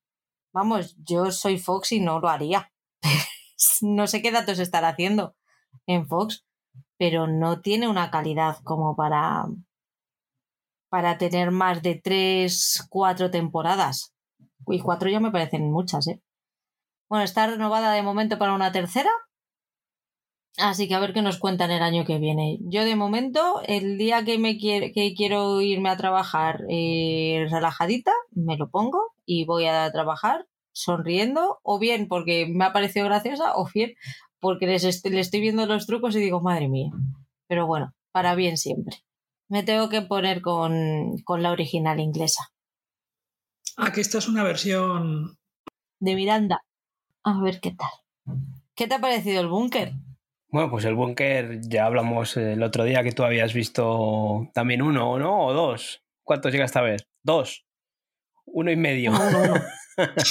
uno y diez minutos del siguiente. Bueno, pues lo que habíamos dicho antes, que eso, que pues es un, un, poco de locura, ¿no? Es una serie que es un poco de locura en la que vemos a un hombre que se ha construido, es una producción mexicana, Eh, este hombre se ha construido un búnker, pues en previsión de que pueda haber alguna guerra o un ataque nuclear, ¿no? Y, mientras está construido este búnker, pues él va allí se va de un poco de, la vida en familia. ¿no? Y se bebe allí sus mm, licores espirituales y demás. Pero aparte, pues eh, el hijo pues planea un secuestro a un empresario y meterle en ese búnker.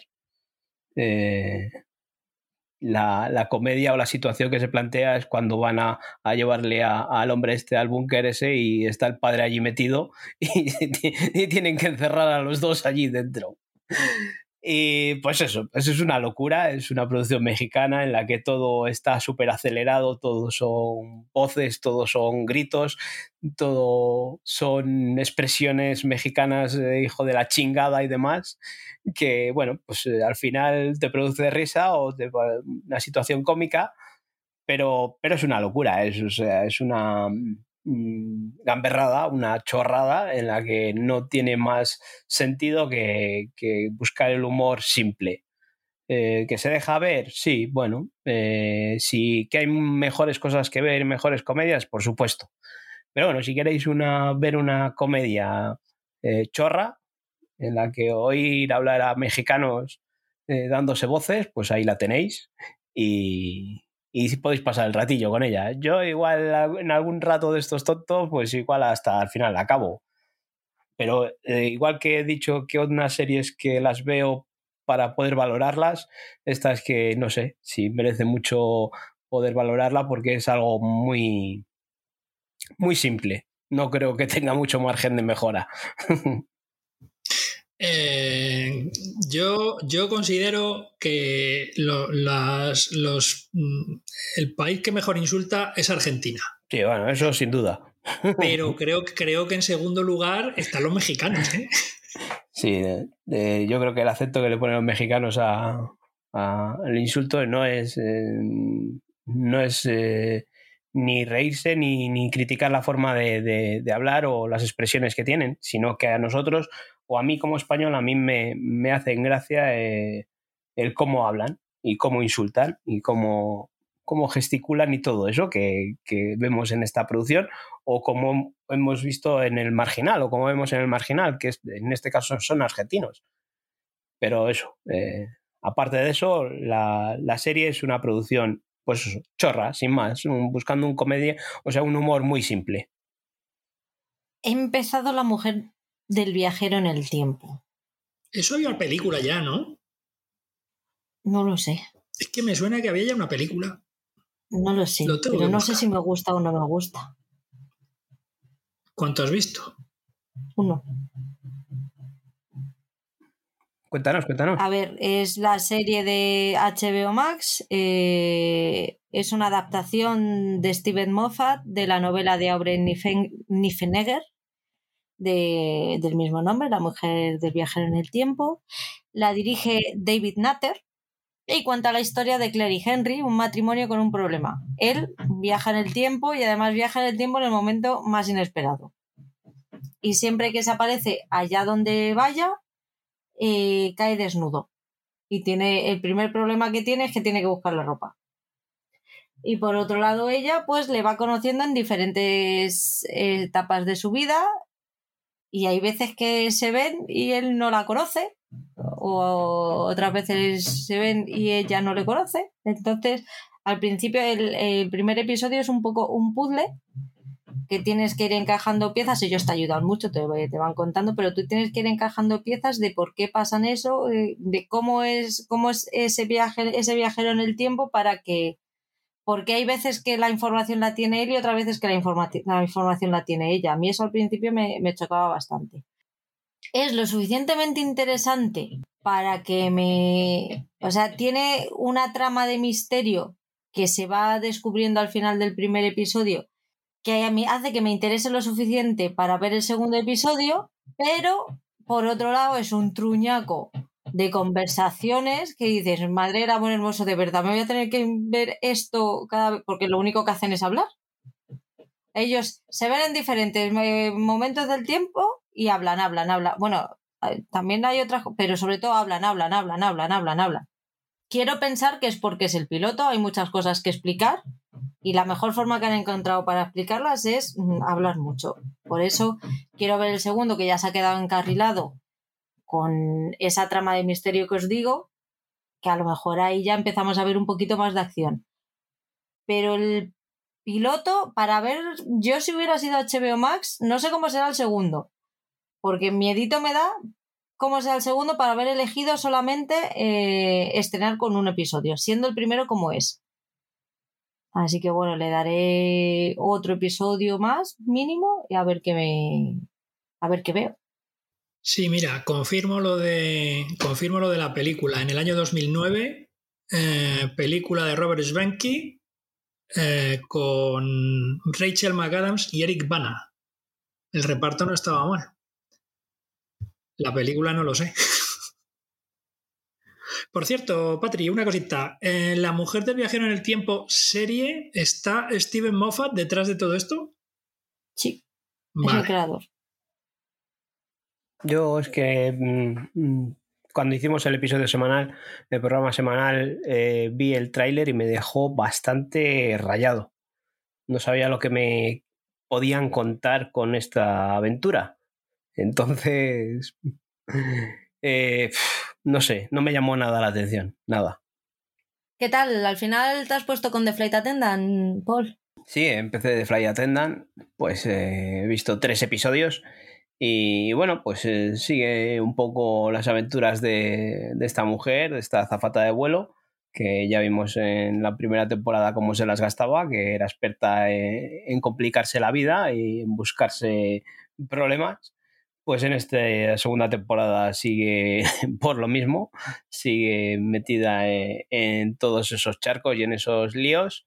Eh, la interpretación de Kylie Coco, pues oye, eh, se ha hecho con el personaje. hay momentos en que me parece demasiado excesiva en el tratamiento que hace de, de, esa rubia, ¿no? Esa rubia tonta o, en esta ocasión vemos que tienen más personajes, ¿no? O más personalidades. Pero bueno, eh, está bien, es una, comedia que está divertida, está entretenida y, si os gustó la primera temporada, si la visteis, la primera temporada yo la recomiendo, desde luego, y una vez que os habéis puesto la primera temporada, si la, os ha gustado, eh, creo que con estos tres episodios va a ser un poco más de lo mismo, eh, en otras situaciones, en, otra, en otro caso, ¿no? pero, pero sigue siendo igual de divertida que, la primera temporada. ¿Sigue, ¿Sigue dándole al alzamiento de botella o...? Mm, hasta el tercer episodio que he visto se supone que... Spoiler. Spoiler. Ah, que es un spoiler, dices. Claro, pues yo te digo que hasta el tercer episodio que he visto. Vale, vale, vale. Entonces nada, no he dicho nada. Se supone que ha dejado de pimple, pero no lo sabemos. Es que a mí me da que, no sé, igual que la cabra tira al monte, este personaje... Le tira al pimple. Yo es que, o sea... A ver, es alcohólica, claro que le tira. si no, no lo sería. Me daba, me daba... O sea, pero no sabéis, cuando veía yo los capítulos de la primera temporada, o sea, la sensación angustiosa porque la tía es que se lo metía como si fuese agua. pero es que era lo más natural del mundo que se cogía tres botellitas de estas pequeñas de vodka o de lo que fuese, pim pam, plas. Y, yo diciendo, pero además, es que, digo, pero litros y litros en cada capítulo. Digo, pero, pero, pero ¿qué es esto? Yo me echaba las manos a la cabeza, o sea, era tremendo, qué angustia. Yo, yo decía, chica, no te lo eches al vaso, abre la botella directamente. Qué angustia, qué angustia, de verdad. Uf. Qué ganas de manchar vasos tiene, ¿cómo, cómo se nota que no lo frega ella? he ido hasta, yo, he visto hasta el séptimo. Y la, cosa va más. Está la cosa calentita ahora. Pero sí, sí que es verdad que está excesiva, pero bueno, ya, ya lo estaba en la primera y sigue por esa, por esa línea. ¿Vosotros estáis, estáis viendo la serie en versión original o subtitulada? Eh, o sea, o doblada. Yo doblada. Doblada. Es que me da la sensación y no es la primera vez que os lo digo, que cuando se dobla algo, eh, se pone mucho hincapié en determinadas formas. Eh, quiero decirte, en exagerar demasiado la, situación. Eh, no sé, igual que cuando, por ejemplo, es una comedia pues hay que exagerar el diálogo, las entonaciones y demás para que parezca, para vender que es una comedia. No sé. Eh, me da la sensación de que a lo mejor el personaje o el doblaje del personaje esté un puntín exagerado. No lo sé, no lo sé. No la he visto, y, pero como yo la primera la vi en versión original, tampoco sé el trabajo que hizo la chica que dobla habitualmente a, a, Cali Cuocos y si, si lo hizo de manera exagerada o no, pero, pero de verla en versión original a verla doblada en... A lo mejor sí que, sí que se nota diferencia. ¿eh? Mira, yo aquí no puedo hablar. Sí que hay series que, me gusta comparar. si la voy a ver doblada, pues sí que me gusta ver por lo menos en algún momento cómo es eh, la versión original. Eh, con esta serie no lo he hecho. Aquí pues el doblaje es eh, el habitual de, de Kelly Coco, el Penny de, de, Big Bang Theory, la, chica que la doblaba es la misma. Pero sí que dices tú, hay muchas veces que, el doblaje pues pierde, pierde ese punch de que pueda tener la versión original. Porque mm, sin ir más lejos he visto mm, ayer de Batman, la última de Batman, y, curiosamente mm, me gustó más. La estuve viendo doblada, pero me, surgió la, eso, como digo, lo que os estoy diciendo ahora, de ver la versión original, ¿no? de ver qué interpretación me había podido hacer eh, Robert Pattinson de, este Batman. Y curiosamente me gustó más la versión doblada, el, tono que le daban eh, en la versión doblada que, la interpretación de, Pattinson. No sé. Sí, eso puede pasar. Eso, eso ocurre en muchas pelis con Bruce Willis, por ejemplo. Yo este tipo de series que son al final ligeritas y tal, no me, no me complico, las veo dobladas y ya está. Ya si es algo que me interesa más, que veo que puede haber más calidad detrás y tal, entonces sí, pero estas que son de... Ahora me ha surgido la duda, tengo que oír a, Kelly Coco en versión original a ver qué, qué tono le da. Sí, sí, ya tengo la curiosidad. Pues vamos con Disney Plus. Eh, terminaste Paralelos Desconocidos, ¿no, Paul? Sí, ya vi esta serie que os comenté la otra vez, que es una serie, pues eso, muy, muy Disney, muy infantil, es una producción francesa en la que nos encontramos a un grupo de chavales que por ciertas circunstancias, pues mm, eh, aparecen en, distintos lugares y en distintas situaciones. Eh, es una serie muy entretenida para chavales así de unos 12, 14 años para adultos pues puede ser algo que te puedas poner algo sencillo y simple porque pues eso el guion eh, pues tiene muchos eso eh, viajes temporales o cambios de, paralelos como, como, hemos tenido tenemos en Stranger Things de, paralelos eh, de mundos paralelos. Y bueno pues aquí lo explican de una manera muy simple. Al final de la serie pues te explican cómo son esos esos mm, saltos temporales o esos mundos paralelos en los que podemos vivir o los que podemos intuir, en el que hay, pues eso, mm, eh, que a través de esto, de un generador de partículas, consiguen viajar en el tiempo o, cambiar estas situaciones en los mundos paralelos.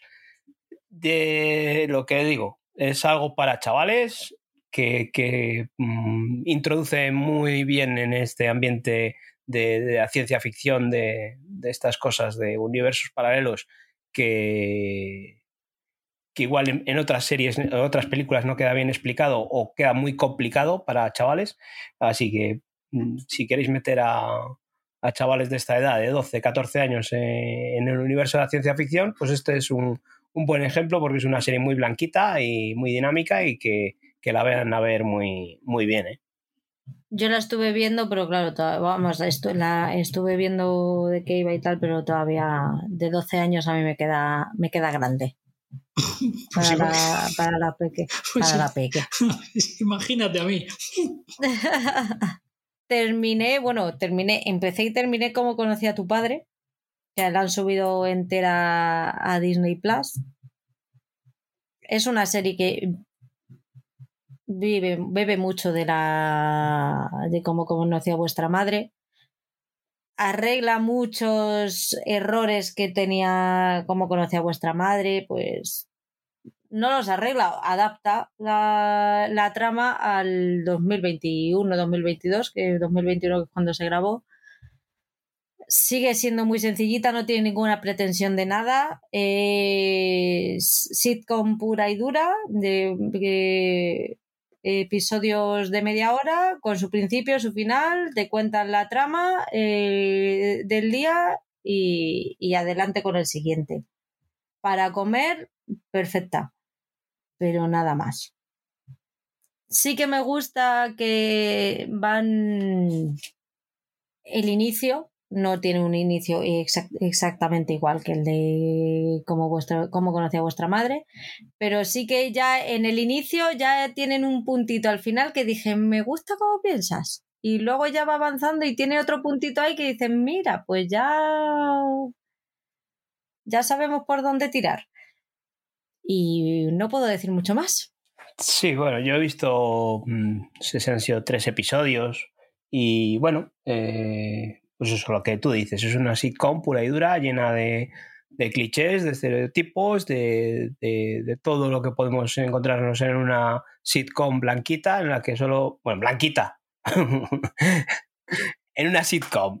Vamos a dejarlo que Blanquita tiene sus puntitos ahí eh, graciosos, pero bueno, tampoco es que a lo que iba es que es eso, que se puede ver fácilmente, echarte un- lo que dices, comiendo, echarte unas risas, pero sin complicarte más la vida. Eh, eh, no creo que llegue ni al punto en el que llegó la de cómo conocía a vuestra madre. Sí que, como dices tú, arreglan esas cosas que, la serie mm, original, digamos, eh, se trataba con cierto aspecto machista. Aquí vemos el punto de vista de la mujer y, y en una época actual eh, las interpretaciones son bastante justitas. Vemos a Hilary Duff que da lo que, lo que puede, la, la mujer, la mujer ya, porque ya no es una niña, de, esa que vimos eh, en las series de Disney. Y, pero está bien, está entretenida los tres episodios que he visto, pero vamos, no. No puedes buscar o no pretendas encontrarte una, una sitcom en la que vayan a tratar eh, temas un poco más complicados o, o lo que sea. Aquí es para dejarte llevar mientras comes y estás fregando y estás planchando. la puedes ver sin más. Yo no la he visto porque yo de Disney más estos últimos 15 días lo que sigo viendo son las chicas de oro. O sea que ya ni la pongo en el guion porque ya os voy diciendo, se ve, eh, vamos, vamos por quinta temporada, mediados de la quinta temporada. Aquí en Disney Plus, pues hemos, esta quincena hemos visto a, a Caballero Luna, que si queréis saber lo que nos pareció, pues os vais al programa anterior, que hicimos una review muy chula, que a algunos les puede gustar, a otros no, pero bueno, ahí está, para que sepáis lo que nos parecía a nosotros. Y cortita. Y cortita. Se nos quedó, va- quedó va, cortita, bien. Pero bueno, es que aquí eh, vuelvo al Grinch otra vez. Se, se escucha mm, programas de la órbita de Endor de seis horas. Entonces, claro, cuando empezamos a grabar, que me decía, uy, es que tres horas es poco. Y yo decía, "Ah, me cago en la leche, que es poco. Por favor. Pero claro, estamos hablando de una persona que se escucha podcast de seis horas. Y esas criaturas que hacen programas de 6 horas, ¿los graban todos a capón el mismo día? ¿O Yo no, no lo sé, no escucho la órbita de Endor. Bueno, pues aquí eso, que, que tampoco somos expertos en Marvel, no podemos meternos o ahondar en, en los aspectos de los cómics. Y eh, aquí pues hablamos más mm, solo de esos seis capítulos que tiene la serie, entonces no nos podemos extender muchísimo más. Netflix. Pff, madre mía.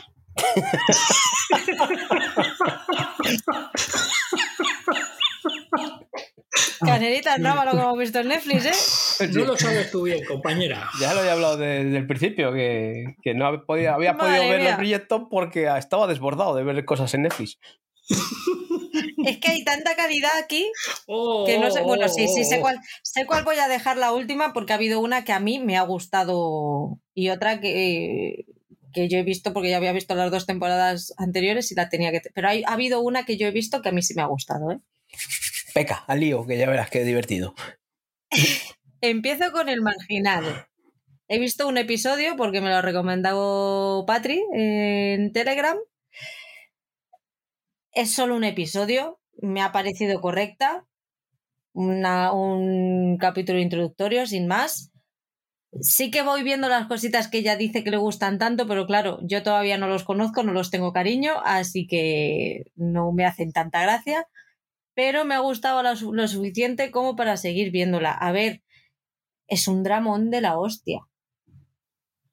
¿De qué va? ¿De qué va? ¿De qué va? Lo que puedas contar. El, barrio, el barrio más bajo de Argentina que te puedas echar a la cara, con más drogas, con más delincuencia, con policías corruptos, con o sea, todo lo malo está ahí. Suciedad. Es sucia la serie. Que dice Paul que huele la mierda del Slow Horses, yo huelo la mierda de ese barrio. No es un barrio, es una cárcel. O sea, están metidos en una cárcel en la que una parte de la cárcel mm, están dentro, ¿no? Los que más o menos se supone que viven bien, y otra están los que viven mal, los que dices tú, estos que están con la droga y todo demás, que viven en el patio. En, en, chabolas o en, en, tiendas. Eso es lo que me confundió, eso es lo que me confundió a mí. No, no, están pues dentro de la cárcel. Hay, mucha, hay, mucho, mucho sol ahí. Están dentro de la cárcel, están en el patio de la cárcel. Madre mía. No, pero hay uno que entra, que vuelve otra vez, que le dicen, ¡eh, ya ha vuelto! A lo, mejor estaba, a lo mejor Espérate que a lo mejor estoy cruzando, estoy cruzando series, ¿eh? no, no, lo descartemos. Es que es un poco complicada. O sea, tiene sus cositas ahí, el marginal.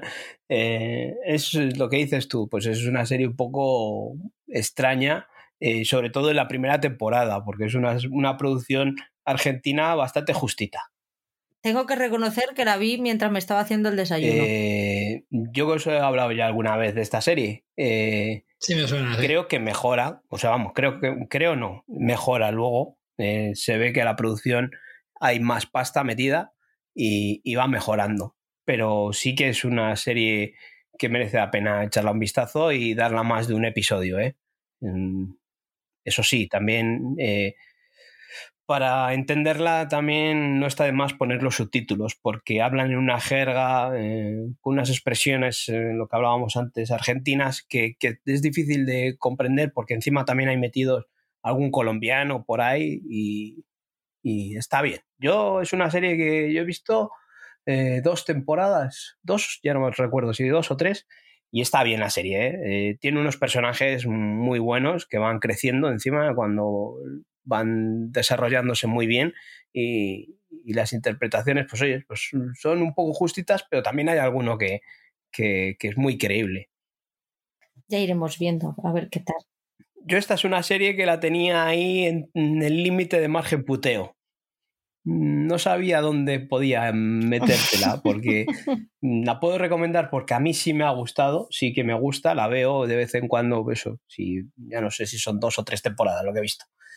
Y, pero mm, creo que para ti podría llegar a ser hasta, hasta un puteo por ese aspecto que tienen, lo que dices tú, de que, están metidos en la mierda y, es muy sucia y, muy marginal, es muy marginal. Pero, pero yo, eh, la gente que no lo haya visto, está en Netflix y sí que le animo a que le eche un vistazo. Yo iré viendo, pero ya te digo, esta maratón no olvidaos. De esta no voy a hacer maratón. Eh, pues pues eh, como te guste, acabas enganchándote, porque encima tiene una banda sonora en la que la musiquilla te va metiendo ahí con esa cumbia y tal, que, está muy bien, ¿eh? y los personajes, ya te digo, que van creciendo y te van dejando cliffhangers y tal, que, al final, ya te digo, que, se va haciendo interesante y se ve que hay pasta metida al final. Al principio no, al principio es cutre, cutre de cojones. Mm, hay una secuencia que creo que la habrás visto, no sé si creo que es en el primer episodio, que hay un tiroteo. Creo que sí que es en el primer episodio. Bueno, esos son petardos, puros y duros. Vamos. luego ya se nota que el sonido lo han mejorado y ya hay, ya hay escenas de acción que son más curiosas. O sea, para, el piloto había cuatro perros. Luego ya como el piloto funcionó... Yo creo que ahí pues puede haber pues algo tema, no lo sé, un tema como la casa de papel, de que eh, igual Netflix encontró ahí un filón y, dijo, esta para mí, que pongo ahí aquí pasta y ahí sacamos algo curioso. Es que no sé por cuál seguir, te lo prometo. Pues es maravilloso. O sea, lo de Netflix, este, este podcast, es maravilloso. Has terminado The Island, porque en el último podcast que habíamos hablado, tú lo habías empezado o ni siquiera eso, o habías visto la mitad de uno y te la has visto completa. Sí, sí, eh, me puse con la mitad, eh, vi por curiosidad, por ver cómo era The Island, porque es de hace tiempo ya esta serie y ya tiene un tiempo en Netflix, ¿eh? no es ningún estreno, pero bueno, la comparaban en principio con, con Bienvenido a Edén, ¿no? Bienvenidos a Edén, decían que era algo similar a, The Island y pues la quise comparar, digo, a ver si es verdad. Y bueno, pues mm, me enganchó porque, porque es una serie que, que engancha y, y este es el claro ejemplo de decir, mm, vamos a ver si es tan mala como dicen. Pues sí, eh, según va avanzando la serie, va, la cosa va empeorando. Va empeorando porque ves el primero y es lo que más me ha dolido. Es que ves el primero y dices, bueno, mm, pinta la serie mala, ¿no? Y mm, voy a ver el segundo. Y dices, joder, sigue pintando mal. Y, ves el tercero y dices, joder, es que es más mala y retorcida de lo que pensaba. Entonces, no la puedo poner de puteo porque el primero y el segundo hasta dices, bueno, tiene un pase, es mala, pero tiene un pase. Pero es que según va avanzando, unas faltas de guion, unas faltas de continuidad, unas faltas de, de, de, todo. Es que no tiene ningún sentido el guion. Se inventan cada cosa porque al principio, pues oyes, aparecen una serie de personajes, de personas, en una isla desierta, eh, cada uno separado, se despiertan, no saben nada mm, de, su pasado, no saben ni sus nombres, ven sus nombres que están escritos en la camisa, en la etiqueta de la camisa. Van todos vestidos de una forma similar. No sabes qué es lo que puede haber pasado ahí. Bueno, puede tener su intriga. Eh, lo primero que hacen es tomar el sol aparecen en una isla desierta y lo único que se les ocurre es ponerse a tomar el sol.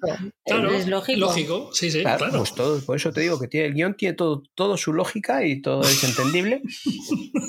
Pero es que esto no es lo peor. O sea, en vez de decirse, vamos a hacer aquí una piña porque hay que buscar algo para comer. Bueno, vamos a enfadarnos y tú eres un hijo de puta y tú eres aquí y, y llega uno y se empieza a encontrar cosas por la isla y, o sea, todo tan incoherente, tan falta de sentido. Eh, los errores de continuidad entre ellos aparecen planos que van cambiando el plano. Joder, pero si este estaba antes por un sitio y ahora le ves que está por otro. O sea, todo es tan malo que, me jodía esto. O sea, esta no es una serie de puteo de decir, ves un episodio y ya verás qué mala que es. No, esta es, vete la temporada entera y ya verás qué mala que es. Es que va empeorando episodio tras episodio. Es que no tiene ningún sentido porque aparece en una isla desierta, lo que os digo, y un perdidos o una cosa así, ¿no? Ya nos contarán un poquito o tal. Pues es que, claro, luego ves el título que es de Island, ¿no? La I latina es una isla virtual. O sea que tela marinera, ¿eh? perdón, igual es un spoiler. ¿eh? Hombre, a lo mejor. lo siento por si alguien la quería ver. No, por favor, no, no os acerquéis. No, no, os la pongo ni de puteo porque es mala de cojones. Que a mí no me importaría, ¿eh? Que ves que en algún momento te quedas sin serie de puteo, me la pones y ya está, ¿eh? Pero no, no. Que le va la marcha. Pero, esta serie es para verla entera y ir viendo y decir, hostias, mala, mala, pero mala. O sea, ves el primer episodio es que dices, bueno, vale, puede ser mala, puede estar mal hecha, puede estar mal interpretada, puede ser un guion un poco... pero joder, es que según avanza, tela marinera. Tela. Si queréis pasarlo bien, y, comprobar lo que os estoy diciendo, echadla un vistazo, pero si, si tenéis aprecio a vuestro tiempo, olvidadla. Tiene pinta de ser serie para verla con amiguetes y alcohol. Eh, sí, sí, hostias, esto, esto bebido es un espectáculo, esto tiene que ser un espectáculo bebido. Y pues es una serie de estas de, canal de pago o, incluso de, de las... ¡Wow! De la sexta, de a mediodía, de, por las tardes. Ah, de la de Megadinosaurio contra Hipercocodrilo o cosas así, ¿no? Tiene, tiene, el primer episodio una escena de un ataque de un tiburón Oye. Que ni, ni Sarnado tiene esas escenas. Oye, que me da. Escucha, escucha. Que no será de The Asylum. ¿Eh? Sí, The Asylum es la productora esta que hace las películas Ah, estas vale. chorras que pone la sexta, la de la de glaciación mundial o estas de megadinosaurio contra el octopus, en fin, este Sí, sí, tipo sí, de sí, cosas. sí, esta que te digo yo de Sarnado y esas cosas. Sí, sí.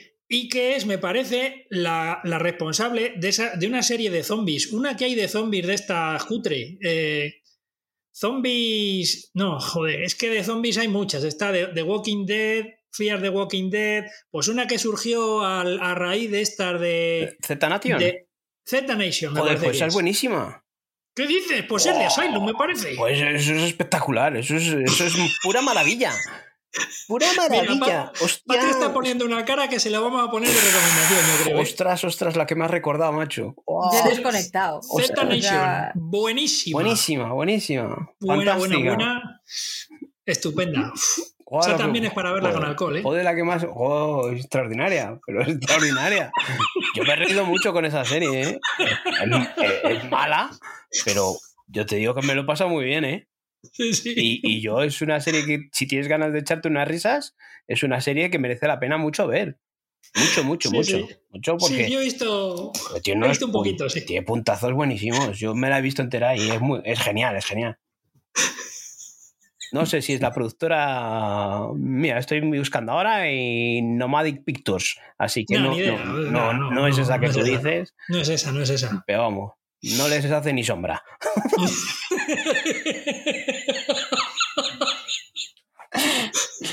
Joder, qué maravilla más has descubierto, Z Nation. ¿Qué tal Ragnarok, Oscar? Pues mira, yo pensaba que Ragnarok eh, lo iba a despreciar. A lo mejor si la veo doblada la hubiese despreciado. Pero la he visto en versión original. Es una serie noruega para jovenzuelos, para adolescentes.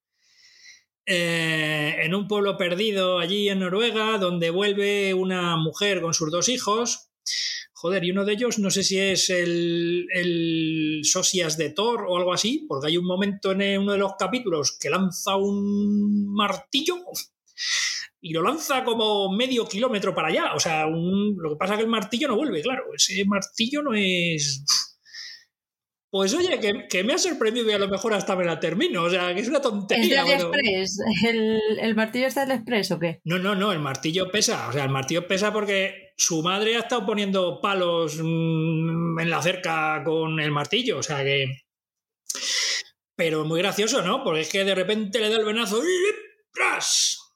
Y bueno, le da el venazo, no, es que pasa una cosa y entonces el hombre, digamos que se, se ofusca un poco y, y, coge, y coge el martillo y lo lanza. Pero vamos, que lo lanza. Y a la vez que lo lanza, surgen rayos del cielo. Por eso digo que a ver si este va a ser como Thor.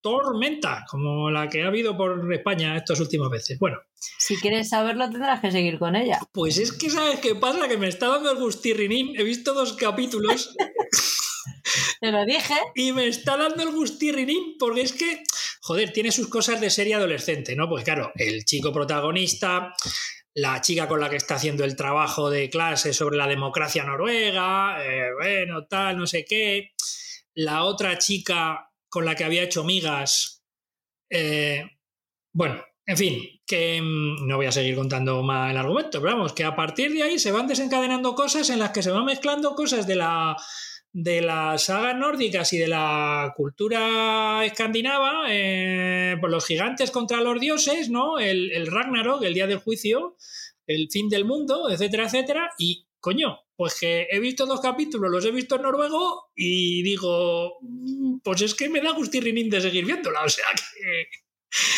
eh, no sé, que esta me ha caído en gracia, chicos. Yo. No sé si la habéis visto vosotros. Sí. Enterita, las dos temporadas. las Eso dos te iba a decir, temporadas.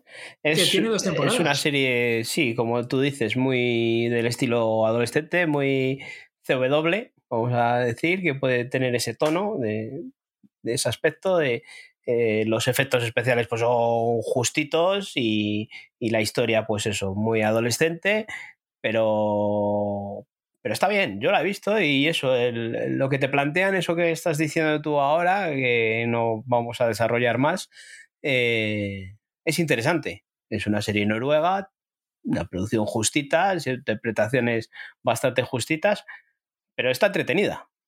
Sí, sí, no, no, ya te digo que digo, uy, pero, pero qué cosita más tonta me estoy viendo aquí y me vi los dos capítulos seguidos, o sea que digo, caramba. Sí, sí, sí. Yo estoy esperando la tercera como agua de mayo. ¿eh? Ah, pero van a hacer una tercera. Sí, sí, sí, sí. Claro. Que supongo que la, la estrenarán este verano. Uf. Porque esta, esta es serie de verano. Pues me, queda, me quedan todavía capítulos por ver. Así que los, yo creo que sí que los iré viendo a lo largo de, los próximos días. A ver si las termino de ver, pero es que me ha sorprendido porque yo me puse a verla sin ningún tipo de expectativa y diciendo, a ver qué rollazo me voy a tragar. Y resulta que me, me atrajo bastante. o sea que, aunque no soy, digamos, su, su público objetivo. Así que nada, ya os contaré si me termino de ver la primera temporada, a ver qué tal. Yo no me puedo creer que no hayáis visto aún la tercera temporada de Quién mató a Sara. No, me lo puedo creer. Que no te lo puedes creer porque yo me he enterado que la tercera temporada se había estrenado porque me puse a ver los capítulos de Ragnarok y dije, anda, si está aquí, pero ¿quién mató a Sara tercera temporada? Digo, y aquí en el, la foto del inicio veo a Jean Reno. Digo, ¿qué cojones hace Jean Reno aquí? Sí, sí, sí. Pues yo no me la vi del tirón porque pedí los screeners y solo me, mandaron tres episodios que hicieron no me jodas. ¿En serio? Así que tuve que esperar y la vi en dos tandas, pero, pero bien. Me la gocé, pero no veas cómo. Vamos a ver, ¿es buena? No. No. ¿Es adictiva? Totalmente.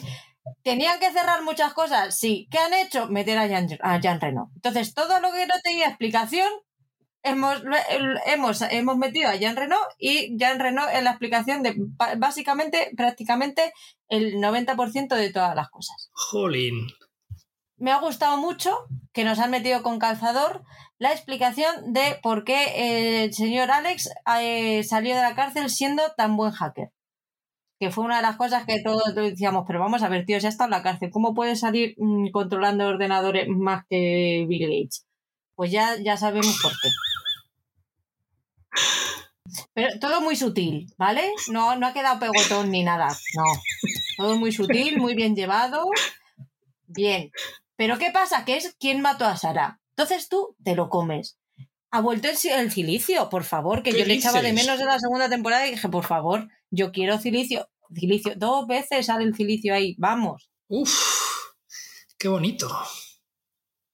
Mm. Uno nuevo que le regalaron, último modelo. Y, y, ella, gozándolo, ¿no? Madre de amor hermoso, no, entiendo yo ciertas cosas, pero bueno, ¿qué se lo hace? Yo sí, pero se llama depravación, ¿no? en fin, pues eso, todo muy. Todo muy quien mató a Sara. Pues también la tengo pendiente, ¿eh? no te creas tú que se lo dije aquí a Largo Responsal y, le dije, oye, que ya está aquí la tercera temporada de Pero quién mató a Sara y tal. Y de, ah, sí, tal. Pues. ¿Y, te pues dio un poquito de largas quizás? No, no, eh, no me contestó. No. Quien calla otorga. Pero vamos, ya te digo yo que las dos primeras no las comimos con patatas. Esto sí que es uno de esos. Esto sí que es uno. Esta serie sí que es uno de esos placeres culpables que dices. Yo entiendo que haya gente que, que odie esta serie, que, no la entienda, que, que. Porque es que en realidad esta serie es un culebrón, pero. Porque ya lo comenté cuando, cuando vimos las otras dos temporadas. Es un culebrón. Punto. No hay que darle más vueltas. Es como Cristal o como Rubí. Lo que pasa que tiene más mandanga por dentro, porque de hecho los capítulos son para mayores, o sea que cuidado. Pero vamos, es un culebrón. Entonces, el concepto de culebrón implica adicción y que te enganche. Esta temporada es menos culebrón, ¿eh? Sí. Tira más para la acción. Bueno. Hay menos, hay menos tiempo también para, para esas cosas. ¿Cuántos capis tiene? Siete. Nada más. Uy. Solo. Es facilita de ver rápida. Sí, sí. Es el sálvame de las series. Pero sí, a ti no te gusta así, pero yo me la estoy gozando. Que te- cojo el bol de palomitas y me la como yo sola, ¿sabes? A mí dame mis palomitas, dame quien mató a Sara y yo ya desaparezco de tu vida. Paul está, no está de acuerdo, yo creo, ¿no? Bueno, yo estoy encantado con que la veáis vosotros. Pero tú no has visto nada de quién mató a Sara. Eh, no, no, no he tenido el placer. Pero La tengo en la lista.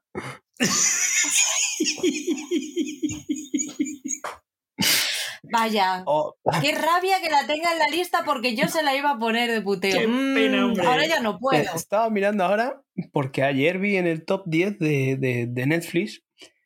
Joder, que no la encuentro. Uy. Un segundo, ¿eh? Sí, sí. Ah, que, que ayer vi en la lista, en el top 10 de Netflix, una que os va a encantar. Eh, no sé qué, qué hacéis que no, no la habéis visto todavía. Eh, Pedro el Escamoso. Tiene que ser. Tiene que ser eso. ¿Cómo? Así que. eh, Pedro el Escamoso. Me dio por mirar, a ver el top 10 de Netflix, a ver cómo anda la cosa. Pues hoy no está. Y veo en el número 10, no, no, no, hoy no está, estaba ayer.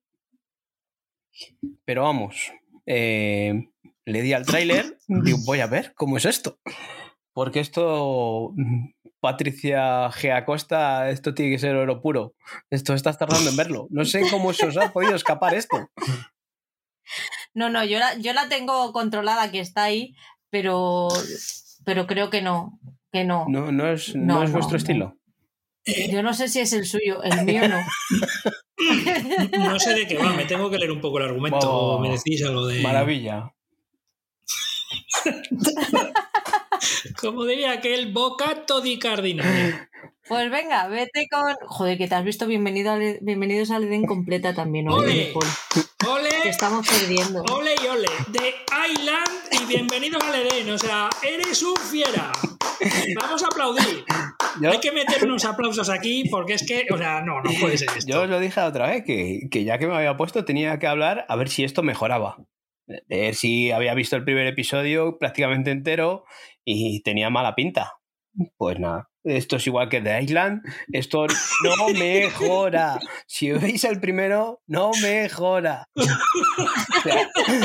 Si habéis visto el primer episodio a Maya Salamanca haciéndolo mal, no mejora, sigue haciéndolo mal, empeora.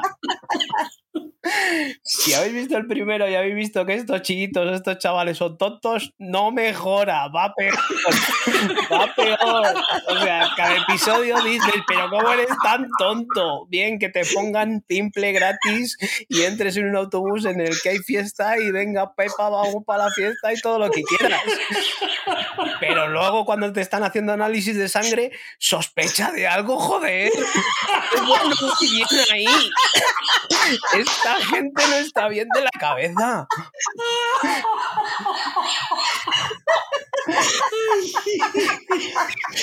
Señores, que me parece muy bien que te lleven de fiesta a una isla desierta. Bien, bien.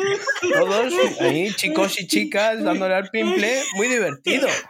Pero cuando se van todos y te han dejado a seis, con un grupito que, que hacen rezos y cosas así, y te dicen que el autobús, ah, el autobús no, perdona, el barco que vendrá mañana, pues sospecha un poquito, sobre todo si mañana te dicen, no, no, es que va a venir pasado, hoy no, mañana, así tres o cuatro días.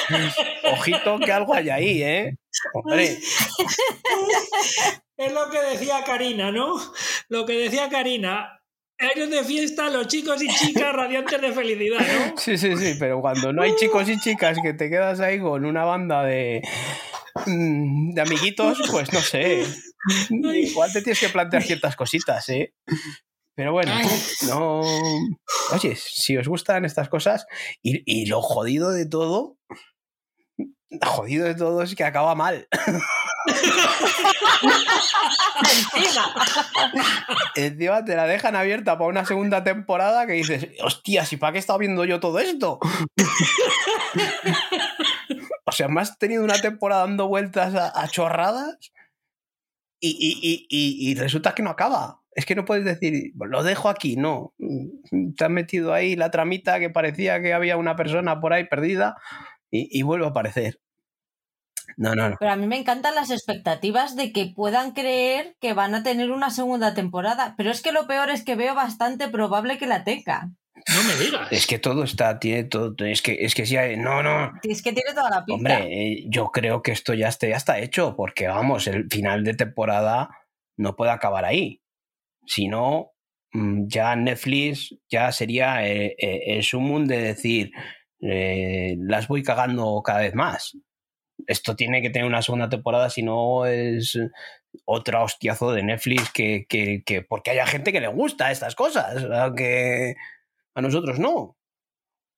Y Pues, pues ahí está la gracia, que la gente a lo que le guste sea más que a la gente a la que no le guste. porque recientemente han cancelado Feria, ¿no? Que bueno, tenía un final, podía ser abierto, podía tener más margen, te la cancelan, dices, bueno, pues ahí es. Eh, se, podía ver, se puede quedar ahí la serie. Pero es que esta no se puede quedar ahí la serie. Pues fíjate que seria la han ca- seri- Feria la han cancelado y Feria me vi yo los dos primeros capítulos y no vi más. Hiciste bien. Pues esta, si, si alguien ve los dos primeros, eh, mm, si tiene un poco de cabecita, no siga haciéndolo. O que sea una persona intrépida y valerosa como nuestro querido Paul. Sí, sí. Yo lo que he dicho, si quería hablar mal de ella, tenía que ser hasta el final y decir, hostias, que sí que es mala. que, que entiendo que haya gente que le guste, perfecto. Pero mal hecha está, mal interpretada está. Pero a ver, si es que te puede gustar algo que es malo, mientras seas consciente de lo malo que es. O sea, es. eres consciente de que es muy malo, pero a ti hay algo que te engancha y te hace querer ver más. Perfecto, no hay ningún problema. Lo malo es que te guste y pienses que es buena. Ahí es donde, ahí es donde está el problema. Ahí es la diferencia entre que algo te guste y algo que sea bueno, yo creo. ¿No? Porque puedes, eso es lo que tú dices, te puede estar gustando y te lo puedes estar comiendo, pero no, está mal hecha, es mala. No sé. A mí me pasó el año pasado con Panic. Yo, me, yo hubiera comprado una segunda temporada de Panic y me la hubiera comido este año, pero tan a gusto. Y es que la disfruté. Luego la- he, vuelto, he vuelto a ver cachitos y he dicho, madre mía, qué mal estaba yo el año pasado. Luego, luego me aplaudes a mí por ver la temporada entera esta, pero joder, revisionar esos capítulos también. No, no, pero no, no entero. Al- Alguna, alguna escena de estas que estás por casa y te acuerdas y dices, ah, pues voy a ver cómo, cómo era.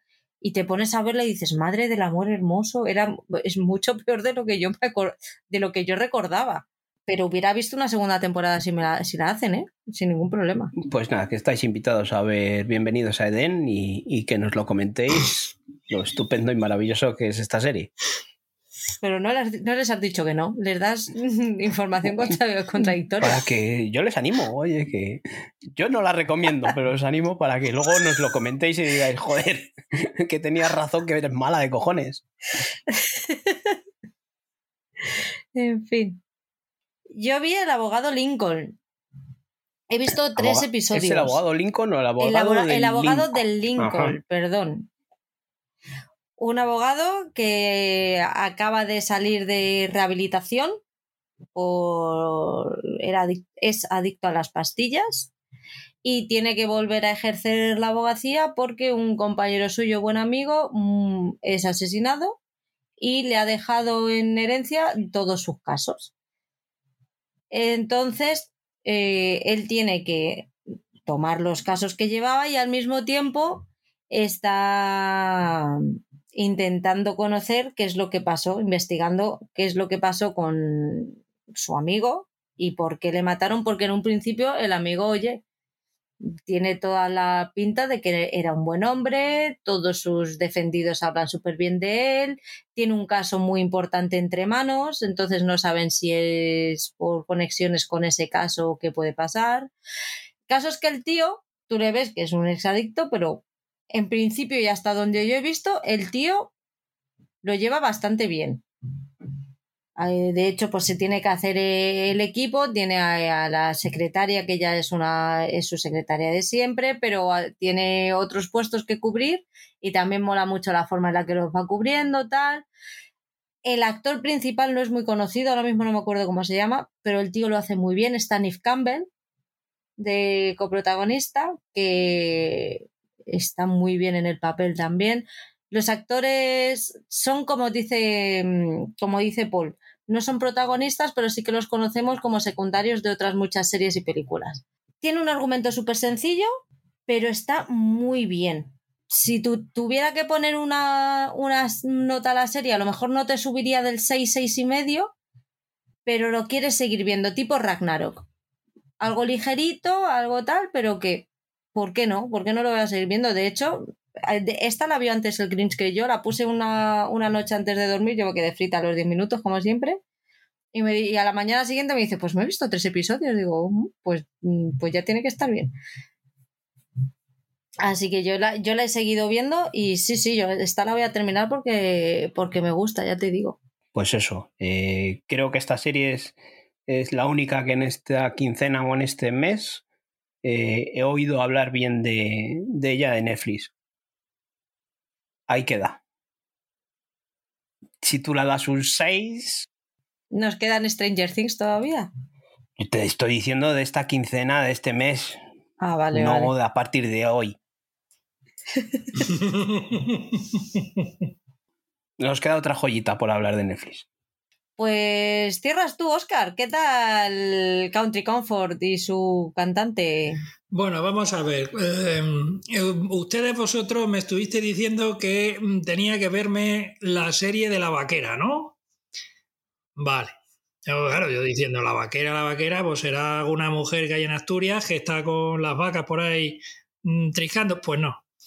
Resulta que la vaquera, nos referimos a la vaquera, pero la vaquera de Estados Unidos, eh, bueno, la, serie esta es una sitcom que se llama Country Comfort.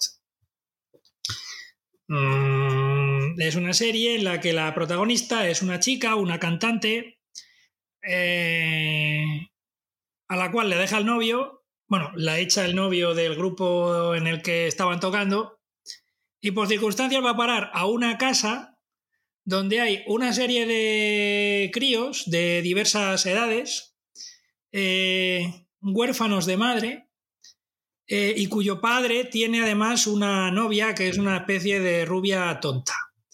Eh, la chica, esta vaquera, la cantante, pues en los dos capítulos que he visto, canta una canción en cada uno de los capítulos. Yo no entiendo, a mí el country además es un género que no me termina de llamar la atención, con lo cual pero bueno, creo que al menos entona. O sea, no tengo tan mal oído como para ver que no entona. Eh, no llega, yo creo, a los niveles infectos de, en los boxes, porque es que los boxes no tenía la más puñetera gracia, pero sigue siendo horrible. Los chistes no tienen absolutamente. Sí, bueno, a ver, eh, me, están, me están haciendo señas por aquí que a la par. No, vamos a ver yo creo, a lo mejor esta la he pasado yo mejor porque hay una cancioncilla, no lo sé. pero pero la, serie es horrible. O sea, los gags no tienen gracia, los niños muy resabiados y muy repipis, tal vez incluso con el doblaje más, no sé cómo será en versión original. Eh, Joder, el, que hace de padre me parece que se llama Eddie Cibrian y yo a este hombre le he visto, no sé si en CSI Miami o en alguna serie de esas, que yo recuerde. Y joder, la que hace de cantante me suena también, pero no sé dónde la he visto. El caso es que, mm, como María Von Trapp en Sonrisas y Lágrimas, esta mujer que aparece en esa casa mm, por circunstancias pues termina quedándose y trabajando en la casa como, eh, eh, pues como, em, como cuidadora, como canguro. Vamos, ¿no? Sí, como canguro, efectivamente, no me salía la palabra. Pues eso, lo que hace Julie Andrews en Sonrisas y Lágrimas con toda la banda de Don Trap. Y además aquí lo que pasa es que en vez de cantar el do re mi, pues aquí cantan canciones country, porque nada más empezar el primer capítulo, por la mitad más o menos, se ponen a cantar una canción entre todos hay un tormentón y tal, y bajan al, trastero y ¡ay, qué miedo! ¿Qué, que no sé qué? Y entonces la cantante coge la guitarra y se pone a cantar. Y, los chavales pues la empiezan a acompañar con el resto de instrumentos. Que claro, en este tipo de cosas uno se pone a pensar y dice, vamos a ver, si no tienen ni puta idea de cómo canta la cantante, de cómo toca la cantante, de qué ritmo va a tocar. Y luego la gente coge los instrumentos y se sabe la canción como si la hubiese tocado toda la vida. Pero claro, esto pasa en todas las películas estas o en todas las series en las que hay música de este tipo. O música, vamos, en las que hay música, ¿no? Que de repente se ponen a cantar y, y todo se sabe la canción y le sale la primera sin ningún ensayo. Yo es algo que lo flipo. La música que conecta almas. Sí, sí, y conecta otras cosas también. la serie es horrible y no es absolutamente nada recomendable. Yo no puedo decir más de ella, o sea, lo siento, no... A lo mejor tiene su público, ¿eh? que yo no discuto que... Pero a mí no me ha gustado nada. No sé yo Y si tendrá su público cuando la han cancelado ya en la Ah, que la han cancelado ya. Pues ya está, no hay problema. Pues no hay problema. Pues era una serie de puteo, pues ha cumplido las expectativas, ¿no? Totalmente, totalmente, pero muy bien cumplidas, ¿eh? O sea, pero vamos, vosotros decís que sí, que está al nivel de in the boxes, no. Yo creo que in- en los boxes es peor todavía. Eh, uf, eh, no sé, según va avanzando, la serie tiene todavía cositas peores, ¿eh? Ostras. Ostras. ¿Estarían eh. ahí a la par, eh? No, no sé yo, ¿eh? Yo, yo, yo, pero yo en el número uno pondría en los boxes, ¿eh? En el número dos está, pero en el número uno en los boxes. Sí, sí. O sea, es que esa, esa fue. uf, esa fue para aplaudir, Paul, pero para aplaudir. O sea. Madre mía. Ahí vamos, ahí vamos. Pues vamos con Movistar Plus. Eh, ¿Terminaste esto? ¿Te va a doler? Sí, sí que la acabé y pues es una, una serie complicadita, pero una muy buena serie. Es una serie que, como dice, bien dice el título, esto te va a doler, porque nos plantean cositas que, que nos pueden llegar ahí a la patata, porque nos puede doler mucho el corazón, todo lo que plantea, porque son realidades que puede vivir eh, pues un médico. eh, yo creo que ya lo hablamos eh, hace un tiempo cuando la estrenaron, ¿no? De que era un, un médico residente en, en Inglaterra, de un médico de urgencias en el departamento de, mm, de obstetricia, ¿no? En el que, pues eso, se encuentra esas urgencias de, mm, de partos, cesáreas y demás problemas que pueden encontrarse en el día a día en urgencias. Es un, un- hospital de, de lo que podemos decir eh, de la sanidad pública. Entonces, pues cuentan con los medios que, que cuentan. En el primer episodio, pues vemos eso, como hasta se queda sin ropa de, de cambio, eh, está manchado de sangre y tiene que ir a un tipo de máquina expendedora en el que le dan los, los equipos de protección y, ni, ni les hay ya. Eh, entonces nos plantean esas situaciones que son duras con un, toque de comedia, de humor negro y, y su situación particular, personal en su relación con, con otra persona, como choca con su trabajo y, y luego sus relaciones dentro del trabajo, ¿no? Con sus compañeros. Es durilla la serie de ver, pero está muy bien. Mm, merece la pena echarle un vistazo.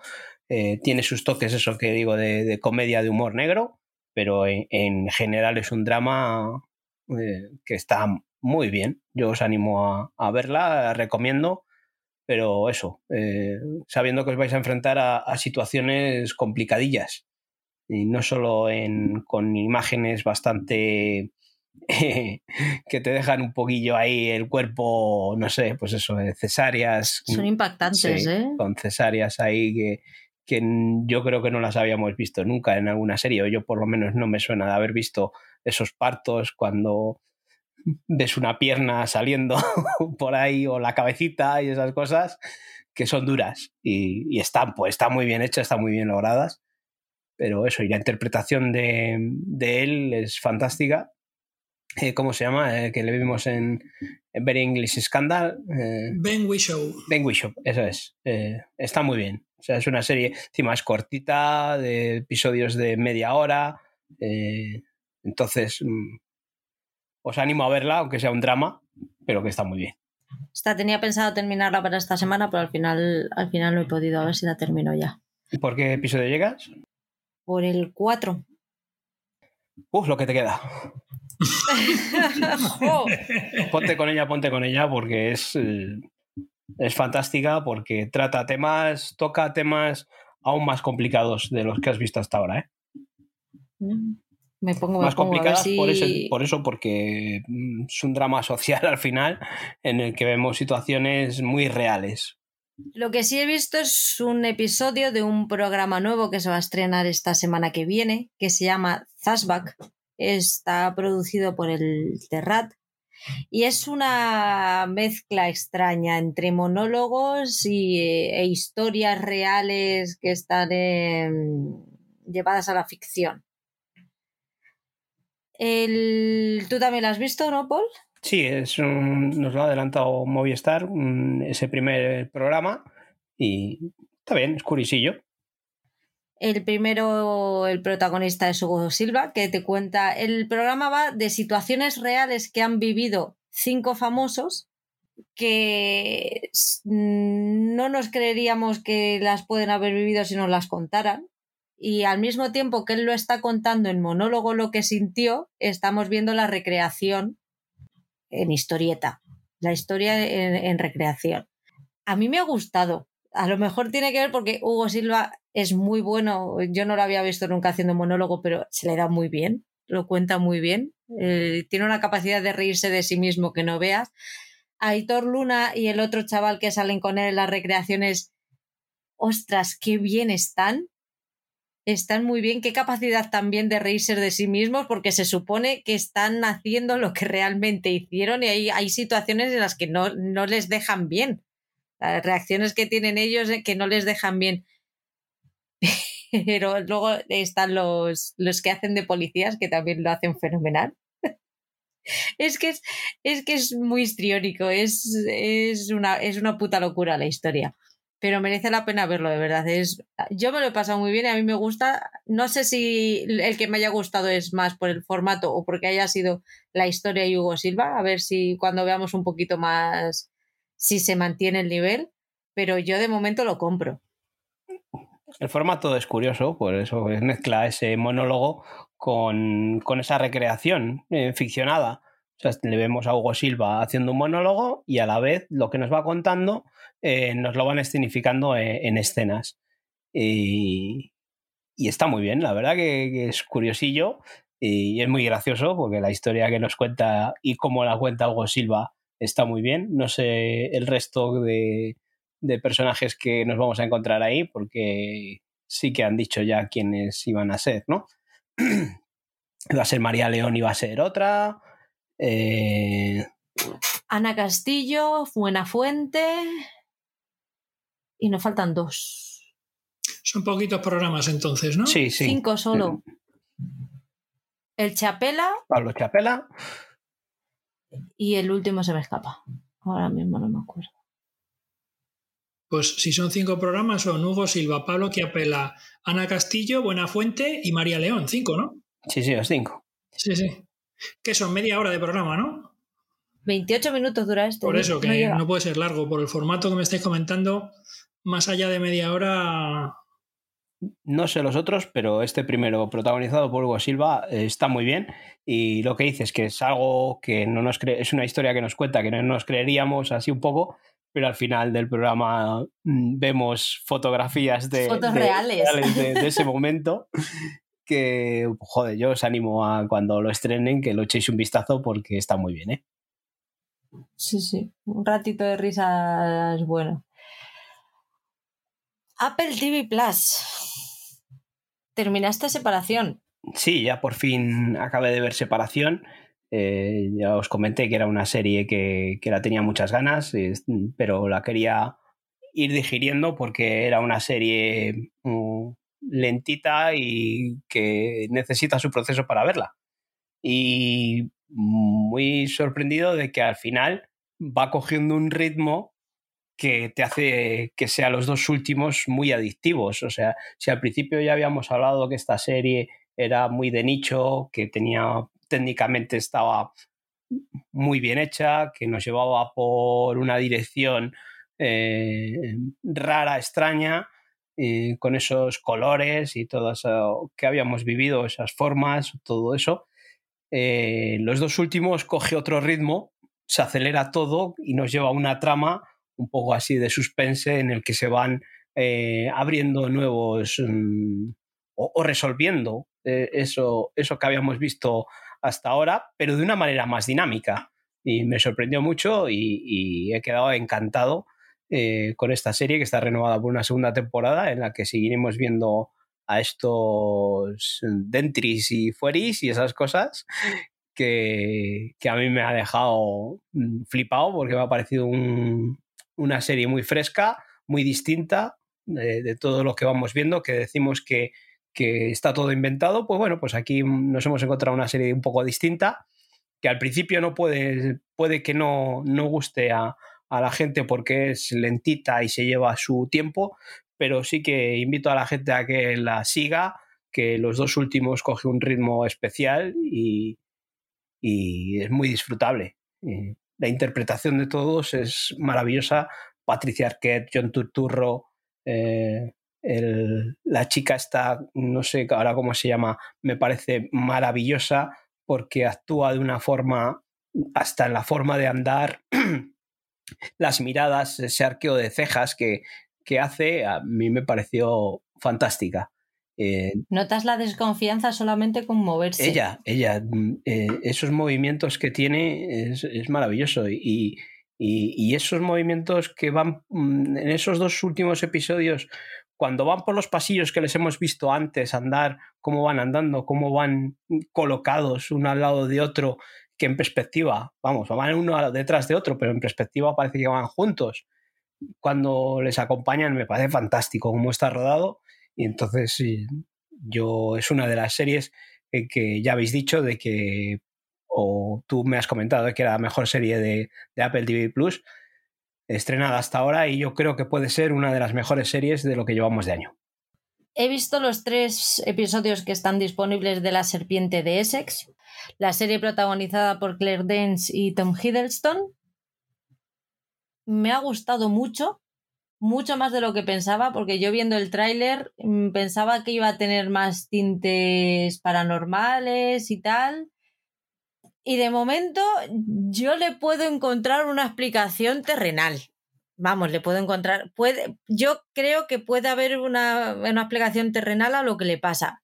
Que puede que no, pero me está gustando bastante, porque además eh, ella es una mujer eh, que estaba casada, pues como todas las mujeres de la época, obligada por, a casarse con su marido, tiene un hijo, el marido la, maltrata, no, tiene una, no le da una buena vida, entonces cuando él muere, ella aprovecha y dice, esta es la mía, además es una, una mujer que tiene estudios.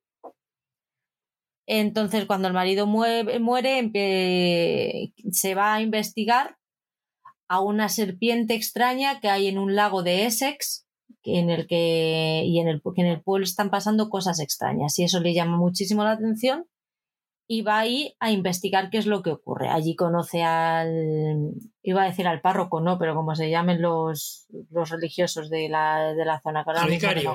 al vicario, Y empiezan a hablar, pues eh, tienen los dos intentan eh, ver qué es lo que ocurre, qué es, qué es lo que puede ocurrir. Al mismo tiempo vas viendo a todos los ciudadanos del pueblo, qué es lo que, cómo les marca que, que la serpiente eh, esté en el pueblo, qué es, qué es lo que le, cómo les afecta. Además de la trama principal, luego tiene tramas secundarias que son muy interesantes. Se empieza a hablar de, de los derechos sociales, hay un médico que está empezando a hacer operaciones de todo tipo. Ahí salvan a un, a un lugareño y claro, el tío consigue salvarle la vida, pero se encuentra con un problema después. Él le ha salvado la vida, pero al día siguiente ese señor tiene que ir a trabajar porque si no le echan. Y el médico le dice, no, es que usted no puede ir a trabajar, necesita eh, guardar reposo porque es que si no, no se va a recuperar bien de la operación. Entonces, a raíz de ahí empiezan a surgir debates con otros, con otros personajes de las necesidades de que haya algo que cubra ese, ese tipo de situaciones, tal. Me está encantando. Mm, es una de las series que yo en el momento, bueno, es que últimamente cualquier deseo, quiero que llegue el viernes para ver cualquiera de las series de Apple que estoy viendo. es que está teniendo muy buen nivel. De hecho, el que estén saliendo estas nuevas series y me hayan enganchado tanto está haciendo que series que tenía sin terminar sigan sin terminar y queriendo terminarlas. es muy, muy locura lo que, lo que está haciendo Apple en este inicio de, año. ¿Qué tal la vuelta de Teherán? Bueno, pues Teherán, la segunda temporada, pues ha, vuelto pues, por los mismos derroteros que, que nos llevó la primera temporada llena de acción. Nos, mm, iba, iba, a contar algo de la segunda temporada, pero casi que no. Eh, la primera temporada, pues eso, teníamos a, a una a una espía de, de, Israel, del Mossad, que se había infiltrado en, en Irán, en Teherán, eh, para intentar sabotear un, una central eléctrica e intentar conseguir pues, hacer, hacer daño a, Teherán o a Irán desde dentro. Eh, en la primera temporada pues, se queda encerrada y no puede salir del país después de, acabar esa misión o de, no llegar a cabo esa misión, más bien, y se queda en el país. Entonces,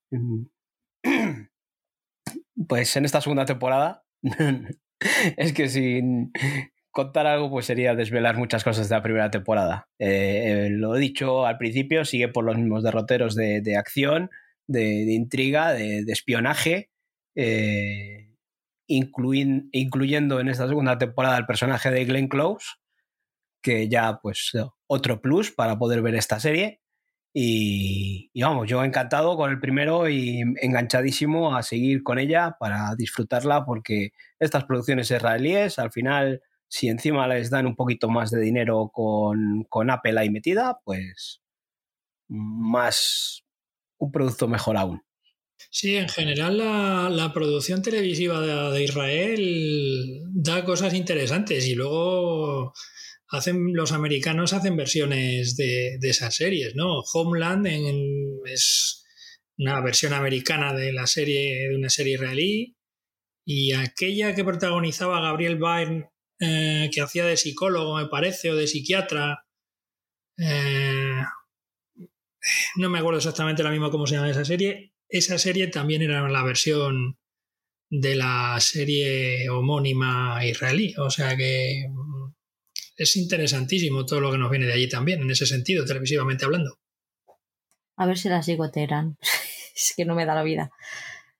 También he visto los tres episodios que, hay disponibles de Now and Then la serie coproducción de Bamboo Producciones con la productora de, de Homeland para Apple, protagonizada por Manolo Cardona y Maribel Verdú, que también está Rosy, Rosy López. Sí. Rosy Pérez. Rosy Pérez, es verdad. Ah, Rosy Pérez, sí. Eh, ¿Te acuerdas que vimos el, el tráiler y dijimos, uy, esto es un, sé lo que hiciste el último verano, ya verás, el tráiler buena pinta no, no tiene, pero es un sé lo que hiciste el último verano bien, muy bien. O sea, sí que tiene la, la trama base es la misma, les pasa algo en un, en, el, en un verano de la universidad.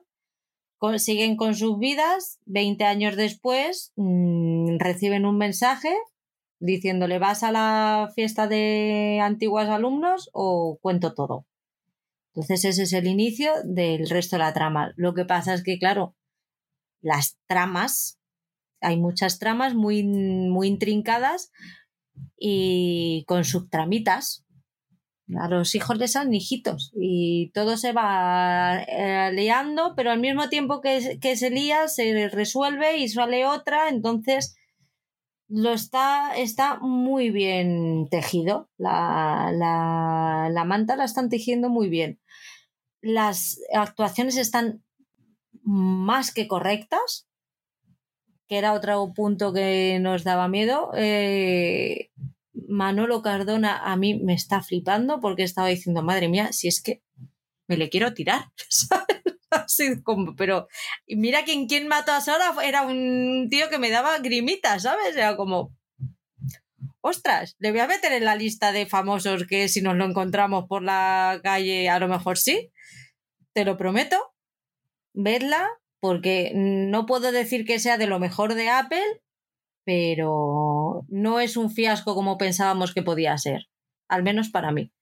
Sí, sí, ya, ya lo hablamos en el programa mensual que, el tráiler nos había dado, o a mí me había dado eh, mucho miedo eh, la sinopsis y eso nos planteaba una mezcla de, de sé lo que hicisteis y de, de Yellow Jackets. Eh, entonces ahí daba un poco de miedo, pero me ha sorprendido mucho cuando, cuando has comentado de que sí que te había gustado. Y, creo que he oído algún comentario más de que mm, ha sorprendido a la gente cómo está llevada la serie. Entonces, pues igual es una serie que hay que tener en cuenta. Mira que yo pensé que iba a ser el primer chasco que me iba a llevar con Apple y al final sigue manteniendo el nivel. Acércate, a ver. Si, si tocara recomendación, te la recomendaría. Pero esta semana no toca acércate, fíjate todo lo que hemos hablado de series que hemos empezado y que, están apuntadas, que estamos dentro. Eh, estás hablando antes de que Apple cada semana nos, entre, nos trae una serie decente que, que las vemos y es que vas entrando y vas entrando y se va acumulando, se va acumulando, ¿eh? es una pasada. y otra vez tenemos ahí a Netflix que pues si es que no hay nada que ver con todo lo que nos ofrecen las otras plataformas y, Netflix eh, hemos visto lo que hemos visto. Ya hemos hablado de ello. Sí, pero seguimos viéndolo. Pero porque no... Eh, al final es de lo que mucha gente habla y de lo que nos reímos. Pero en nivel de calidad, es decir, esta serie os la recomiendo y, estoy dentro de ella, no, no hemos hablado de Netflix, una serie que digamos, venga, adelante con esta serie que os la recomendamos, que es una serie muy buena. Voy a hacer un poco de abogada del diablo ahora, ¿vale? Pero vosotros seríais capaces de ver solo solamente series buenas y sesudas? No. Mm, Yo no. Yo creo que lo hemos hablado muchas veces, que, vemos series en las que eh, nos apetece desconectar o estás sentado en el sofá viendo un poco el móvil y a la vez estás viendo una serie en la que no te es necesario tener el 100% de la cabeza puesta en, la serie o estas series sitcom que podemos ver comiendo. Mm, yo creo que podemos tener tiempo para todo, pero es que eh, de Netflix, mm, o sea, hemos visto que hay series de otras plataformas que podemos hacer eso y no están en Netflix. Sí, sí, el, el nivel está claro que está bajito, pero sí que cuando buscamos series de usar y tirar, al final la plataforma que encendemos la primera es esa. Sí, sí, sí. Igual que nosotros, muchísima gente. Y por eso tiene tantos suscriptores, porque, y porque funciona de la manera que funciona como quiten la manera de funcionar, veremos. Parece que estamos, tenemos manía de Netflix, pero no, lo que tenemos manía es, eh, o sea, lo que no nos está gustando es cómo nos está llevando hasta ahora. O sea, hace poco, que antes mm, teníamos series curiosillas que todos los meses o cada quincena teníamos algo decente en Netflix. Es que llevamos una temporada en que para buscar algo decente en Netflix, lo único que hemos sacado es algo que ha venido por ahí mm, del boca a boca de Stoppers, ¿no? Stoppers. Es lo único. Y no es ni una gran producción ni algo que haya venido con, con un merchandising o una publicidad antes de tiempo. Ha sido algo que nos hemos encontrado como, no sé, que no, no, nos está dando el resultado que, que antes teníamos series top de Netflix, joder. Yo creo que en parte el, problema es el catálogo. Es decir, eh, durante muchos años Netflix ha sido la única plataforma en streaming que había, la única plataforma en la que te podías enganchar y tiraba de contratos con otras productoras y con otros estudios. Y tiraba de esos productos. Entonces, aparte de lo que podía producir Netflix por sí mismo, y aparte de que algunas de, eh, de, esos estudios o de esos grandes estudios se les encarga eh, series exclusivas para Netflix, Pues el problema está en que esos estudios ya vieron que el tema del streaming era un negocio y han estado trabajando estos últimos años en sacar sus propias plataformas. Y el hecho de que no solamente eh, grandes productos de, estas, de estos grandes estudios ya no tengan los derechos Netflix porque van a pasar a las plataformas de streaming de estos grandes estudios, eh, no solamente pasa eso, sino que además, eh, pues eso, la plataforma acostumbrada a su público a novedades todas las semanas. Y no una, varias. Y evidentemente, si tienes que mantener un nivel de producción enorme para poder saciar eh, esa mm, sed de estrenos que te pide que te piden tus suscriptores los cuales, a los cuales has acostumbrado tú a esa, eh, a esa forma de, ver televisión, pues hace que evidentemente no todos los productos tengan la calidad que deberían tener. No sé si te acuerdas, Oscar, el año pasado en uno de los especiales, creo que era, no sé si fue el de Falcon, en alguno de estos que hicimos que estaban el Grinch y Álvaro, que salió el tema, estábamos con la pandemia, había, según nos metieron en casa, todas las plataformas se liaron a estrenar, estrenar, estrenar todo lo que tenían, todo lo que tenían, que yo llego a un punto en el que dije, ojito, que como estrenen todo ahora y no guarden nada en la nevera, el año que viene vamos a tener un año muy flojo. Y efectivamente este año está siendo muy flojo se está juntando además la crisis de la, la crisis de Netflix, que yo no quiero decir que todo sea, que, que, Netflix en todo lo que está haciendo podría haber sido más selectivo. Pero claro, si tú te encuentras con que no tienes nada en la nevera y tienes que seguir estrenando, al final lo que, lo que haces es dar el ok a todo lo que te llega y no todo lo que te llega es bueno. Pero como tienes esa necesidad de producir porque te has quedado sin nada porque te pusiste como un jodido loco a estrenar cuando la gente estaba en casa, que, genial, que fenomenal, que teníamos todo el tiempo del mundo para ver la tele, sí. Pero claro, es que yo mm, me recuerdo que una de las cosas que decía es, vamos a ver, ojito, que, que el año que viene está ahí y no estás pudiendo producir porque tienes a todo el mundo en casa, no estás pudiendo grabar. Y luego, por mucho que quieras grabar, o sea, no te da. Los recursos que tienes son limitados, muy grandes, pero muy grandes, pero limitados. Entonces, eh, había, había riesgo de que, se, de que hubiera una crisis y la está viendo. Hay otras plataformas están estrenando mucho menos y se está notando menos porque lo que están estrenando o lo que han hecho es mejor pero Netflix, como su política es de estrenar mucho todas las semanas, ha quitado el filtro y está entrando absolutamente todo, lo bueno, lo malo y lo regular. Y, es lo que, y yo creo que eso es mucho, eso, si lo sumamos encima a que se están poniendo tontuelos con el tema de las suscripciones y tal, pues claro, la gente está mosqueada, es lógico. Pues vamos a ver el tema de las suscripciones donde acaba, vamos a ver cómo, cómo termina eso. Mm, en cuanto a mí, eh, en el caso de que no se pueda compartir o, o, o se ponga el localizador geográfico o la manera que tengan de controlarlo, yo no voy a tener ningún reparo en decir que no y se acaba la historia. más teniendo en cuenta que Netflix es la plataforma que menos veo.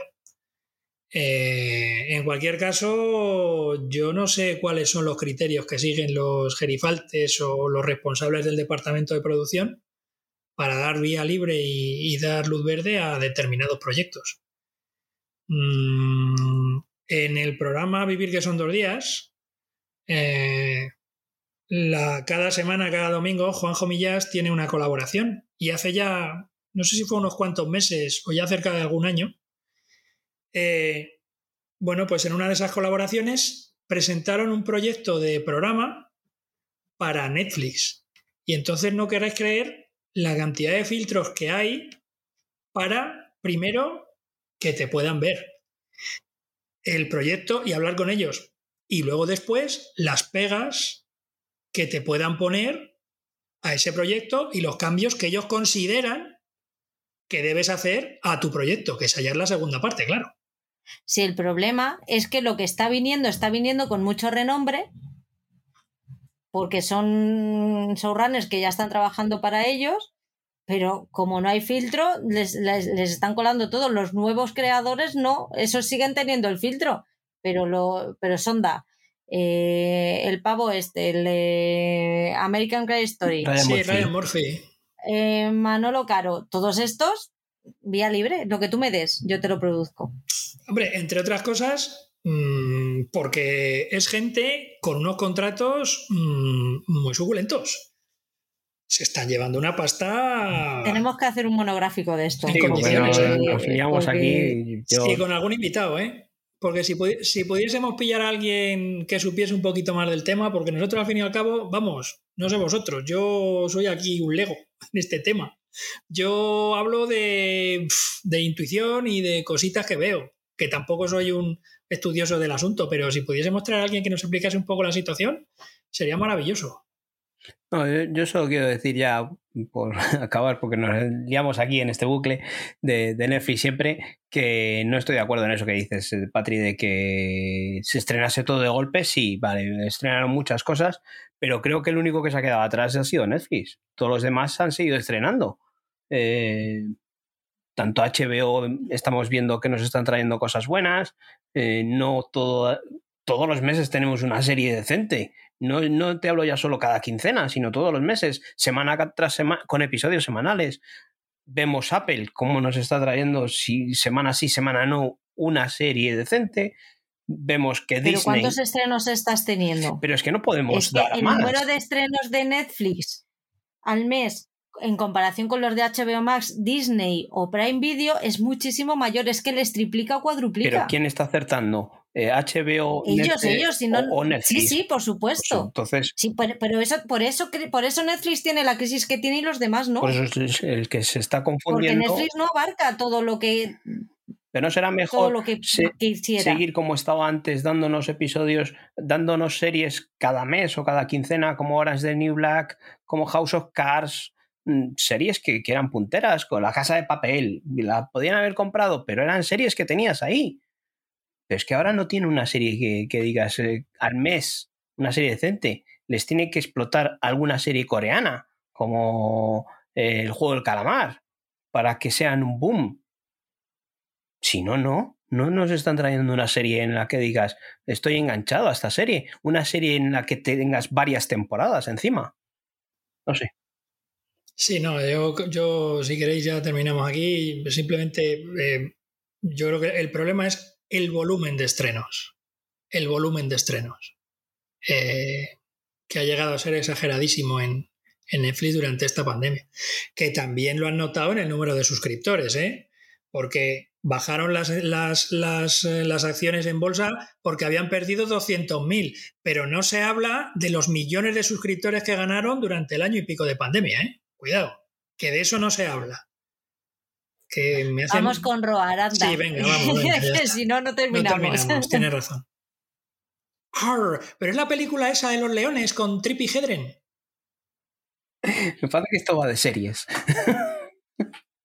no, pues Roar es eh, una de las series que eso, que nos ha traído eh, Apple, una serie de estas eh, una serie antológica en la que pues cada episodio trata sobre una cosa distinta, tiene una trama distinta, con unos actores distintos, en este caso actrices, está todo llevado por mujeres, eh, tanto en la dirección como en la interpretación. Yo he visto dos episodios, mm, los dos primeros.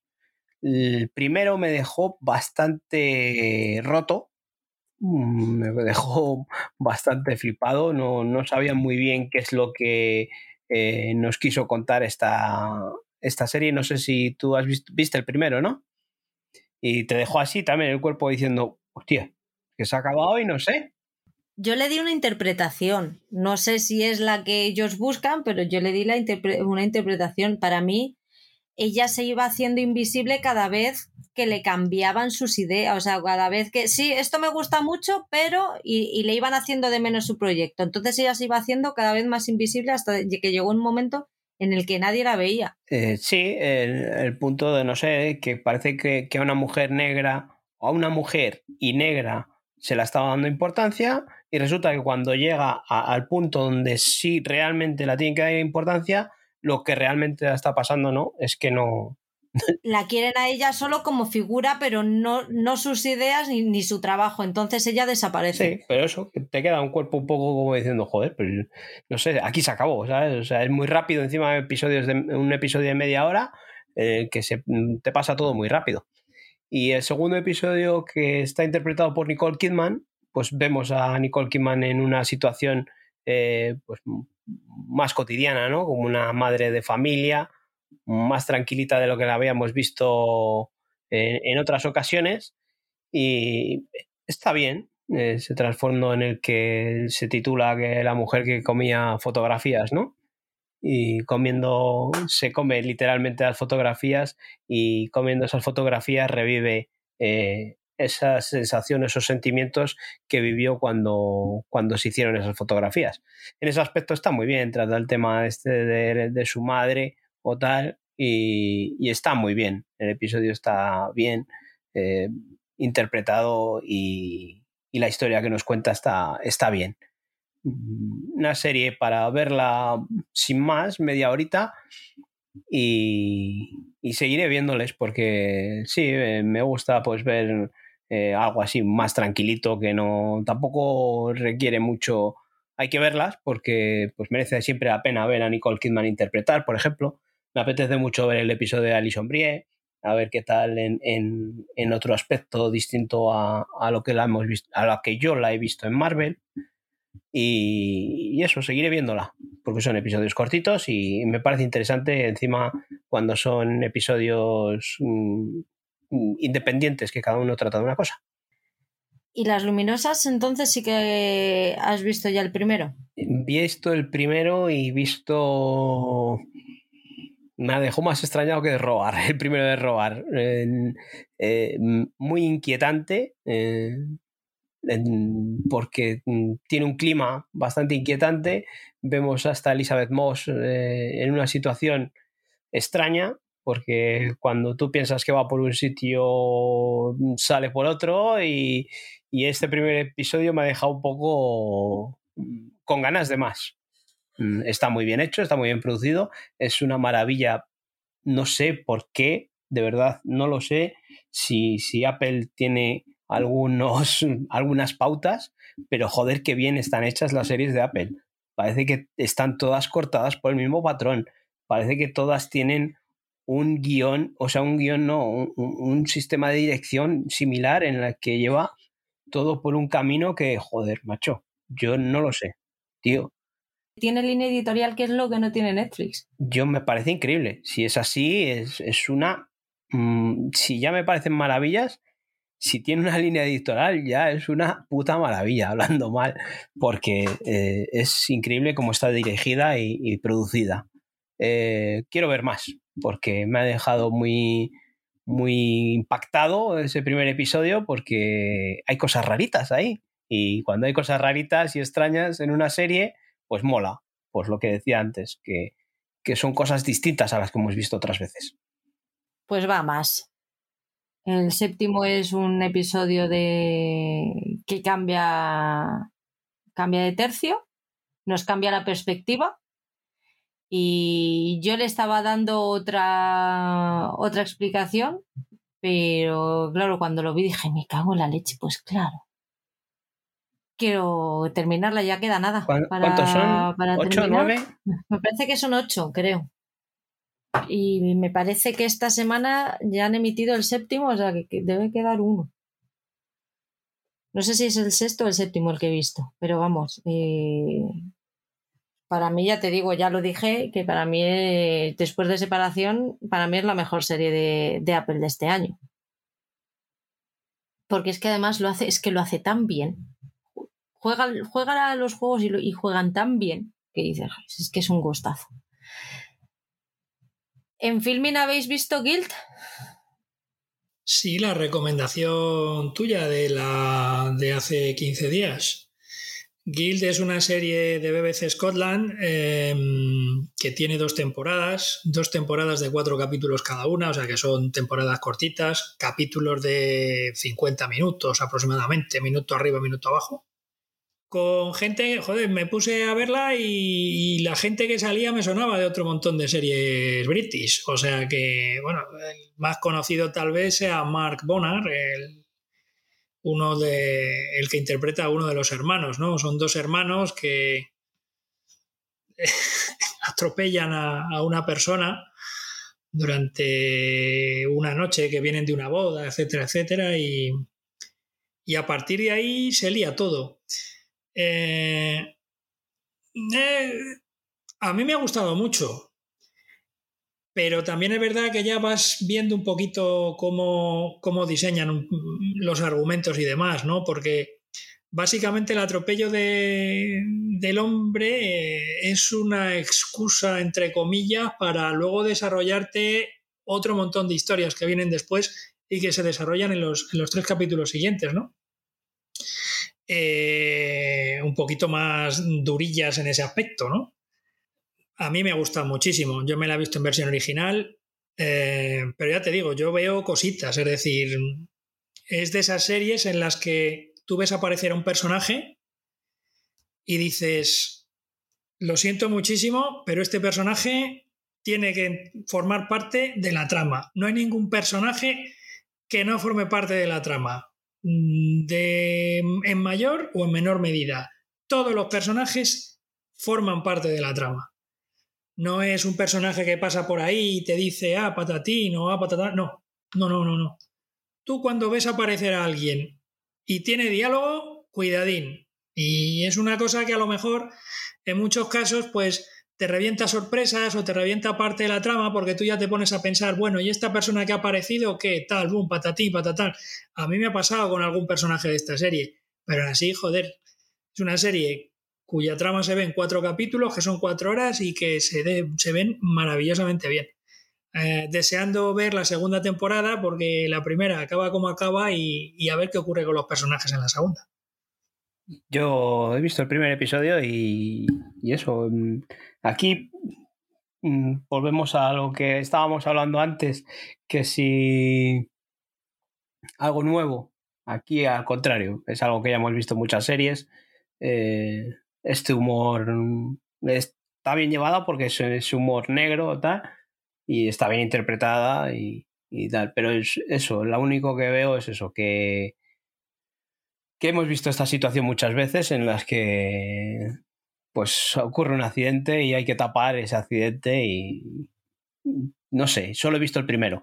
Eh, sí que la voy a seguir porque eso, son cuatro episodios de, de 50 a una hora eh, que, se puede ver bien y por eso, porque ya que he visto el primero, pues me apetece saber cómo, cómo acaban estos dos personajes, estos dos hermanos, con, con esta situación. Así que, pero vamos, no me ha entusiasmado como para decir, bueno, voy a seguir con ella hasta el final en cuanto pueda.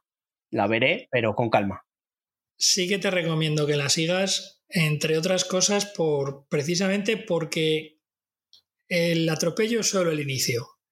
Porque la cosa se lía. Es que eso desencadena mucho. se lía, se lía bastante. Entonces, tú cuando quieras la retomas y, te lo sigues viendo. Pero eso, visto solo el primero, es una serie más. O sea, la trama es más de lo que hemos visto. Sí, no está mal hecha, está muy bien hecha, está bien interpretada y demás, pero vamos, que en principio, a partir de ese primer capítulo, sí que puedo estar de acuerdo contigo en que, bueno, eh, es un capítulo más. Eh, más normalito, entre comillas. Eh, ya, como la voy a continuar, ya os diré. pues cierras tú, Paul con el caso? Bueno, pues el caso fue la, recomendación de, Oscar en, el último el último programa y bueno mm, aquí em, vemos eso una la, como es la editorial ¿no? de, un periódico, que la llegada. La redacción, la redacción. La redacción de eso es. La redacción de un periódico en España, en Madrid, en los años 60, puede ser. Sí, por ahí. Y, la llegada de eso, de una chica a, esta redacción y, un caso, ¿no? De, un, de un, la aparición de una mujer eh, asesinada o muerta. Eh, aquí, pues, está todos los actores que pueda haber, actrices de, la escena nacional en ese momento, ¿no? Mm, me parece, pues eso, al final, Fernando Guillén Cuervo, este, eh, Verónica Sánchez y, muchos más. hay gente a patadas. Eh, Antonio Garrido aparece por ahí, ¿no? También. Y lo primero que me he hecho para atrás la duración, la hora y pico, la hora y cuarto, hora y veinte que dura el episodio. Está bien hecha, tiene sus fallos de esos de ambientación, canta mucho los efectos de CGI cuando quieren poner ahí esos, mm, ese Madrid, recrear ese Madrid de, esa época. Y luego las interpretaciones. Yo es que hay interpretaciones mm, que hablábamos otras veces eh, de teatrillo. Es que mm, estás viendo una obra de teatro. Yo para mí las interpretaciones bastante justitas. Yo es que Fernando Guillén tampoco ha sido un, un actor que me haya entusiasmado eh, nunca. Eh, y aquí pues vuelve a hacer el mismo papel de siempre e interpretando de la misma manera. Fíjate que Verónica Sánchez no es santo de mi devoción o, virgen de mi devoción en este caso. Y me parece, me ha parecido la que mejor está de todos. Así que con eso te digo. Pero bueno, está bien hecha. Es una producción española bien hecha pero no es una serie con la que vaya a seguir porque yo esa, duración de más de hora y pico no puedo. Eh, sí que es una serie que te plantea cada episodio un caso, ¿no? Por lo que he visto, eh, aquí se resuelve en este primer episodio y nos dan un adelanto del segundo en el que es otro caso. Hay también una trama que se va desarrollando a lo largo de los capítulos. Lo que pasa que eh, al cancelarse la serie, pues se queda, se queda abierto el final un poco la serie al final se canceló.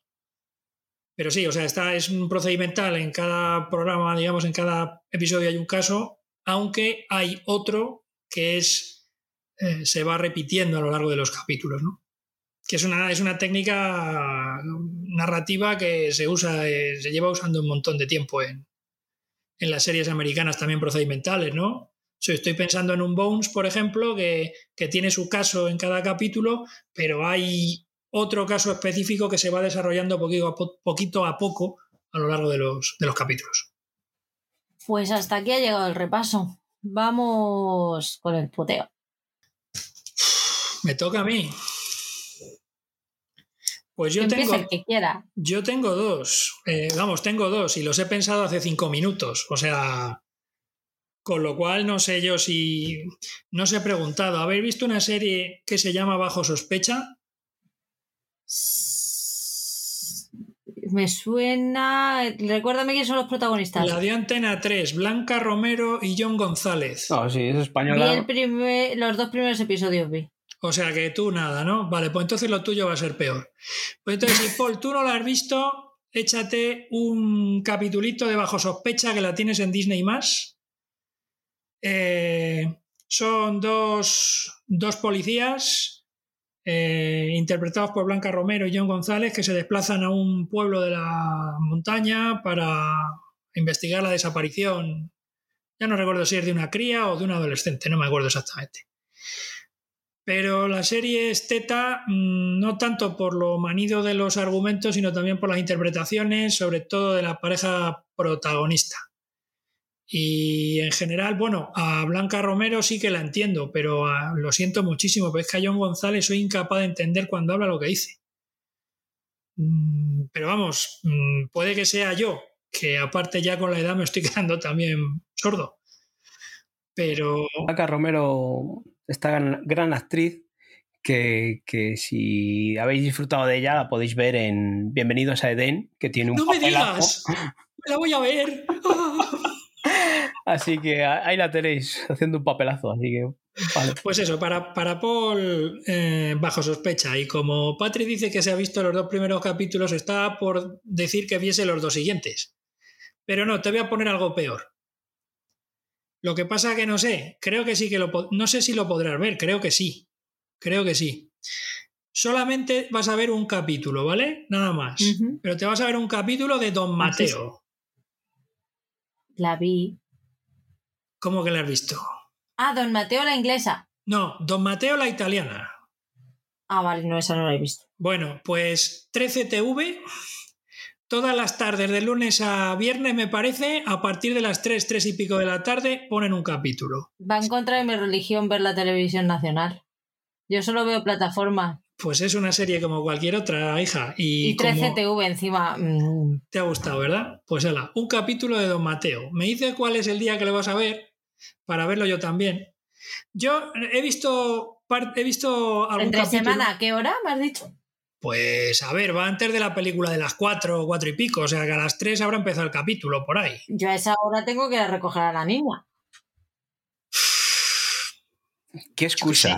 está, intentando excusa. La niña dice, pero si, no, si te la van a quitar ya. Si puedes, si no, pues nada. Estoy intentando que no me la quiten, ¿vale?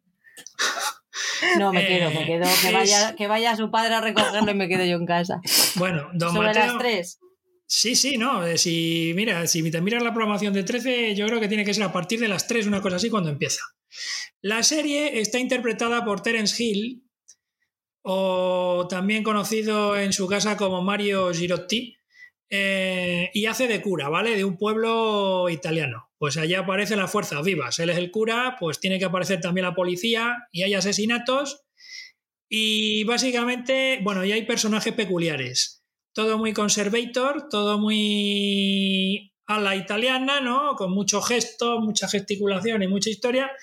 Y el capítulo siempre se resuelve de la misma manera, ¿no? Es decir, siempre hay un falso culpable que está en la cárcel o al que detrás del que va la policía. Y al final, eh, el señor don Mateo, pues eh, hablando con el que sea, ese que sea le dice una frase que le da la clave para resolver el caso. Y al final. Oye, he visto capítulo. A ver al. no, pero es que es maravilloso. Sí, sí. Al final va a ver al asesino o asesina y por supuesto, como es un cura, pues canta por soleares y se arrepiente de todo. Y hablan mucho de Dios y esas cosas. Es una serie que te va a encantar. Le manda penitencia y ya está, al cielo, Te va a encantar la serie, de verdad. a ver, la echan en 13TV, no esperaba menos de ella. No, hombre, bueno, pero en 13TV también ponen cositas maravillosas. El planeta de los simios, Arma Letal, yo qué sé. Paul. Bueno, pues yo tengo un dilema del copón, ¿eh? Es que no sé qué poneros, porque, joder, es que hay tantas maravillas que... Si te estás luciendo, si te pones así, ay, es que fíjate, no sé qué pones Sergio Ramos. pues, es que eh, tenía una pensada que es una mezcla de puteo y de recomendación. Porque si, si se pongo a Patri, eh, pues eh, la gente que lo oiga dirá, ¿cómo puede ser? Es un puteo, si es una recomendación. Pero para Patrick sé que sería un, un, puteo. Pero para mí no. No, para ti sería otra. Porque para ti, pues igual hasta la has visto. Pero bueno, me ha descubierto Oscar una maravilla que no, no, la tenía pensada y nos la ha descubierto hoy. Y vas a verte mm, un episodio de Z Nation Oh. Que es pura maravilla para que nos la cuentes aquí, porque es una serie ya que tiene pues unos añitos. Os voy a separar, como a los niños. Es del 2014. Fíjate que yo no había caído en esta serie, pero es una maravilla. Y es que seguro que hay gente que dice, pero Entonces no cuenta. si no habías caído en ella, no cuenta. Y ya, pero joder, yo te digo que me guardo otra en la recámara, porque estás. La tenía, tengo otra guardada que es Mm, similar.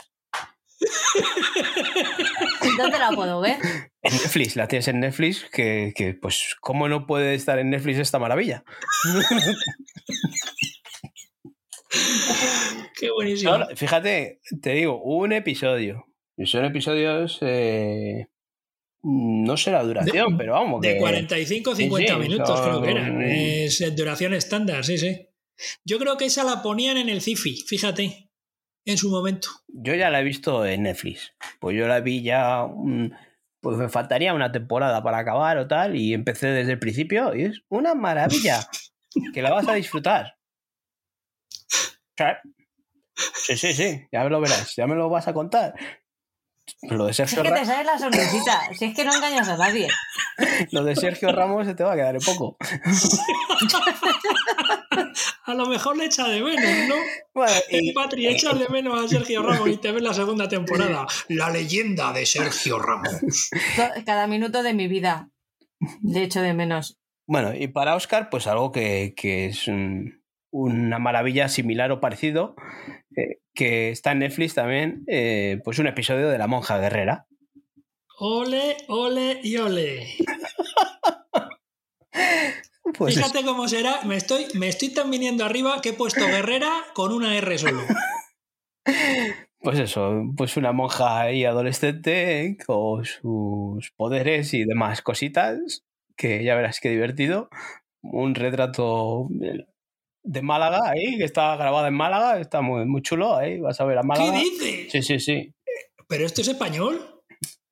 No es española, es una mezcla de algo extraño por ahí, pero, pero ya verás. No es española, no. Pero está basada en un cómic y todo. Sí, es, un- es una maravilla, ya verás, qué, qué divertida.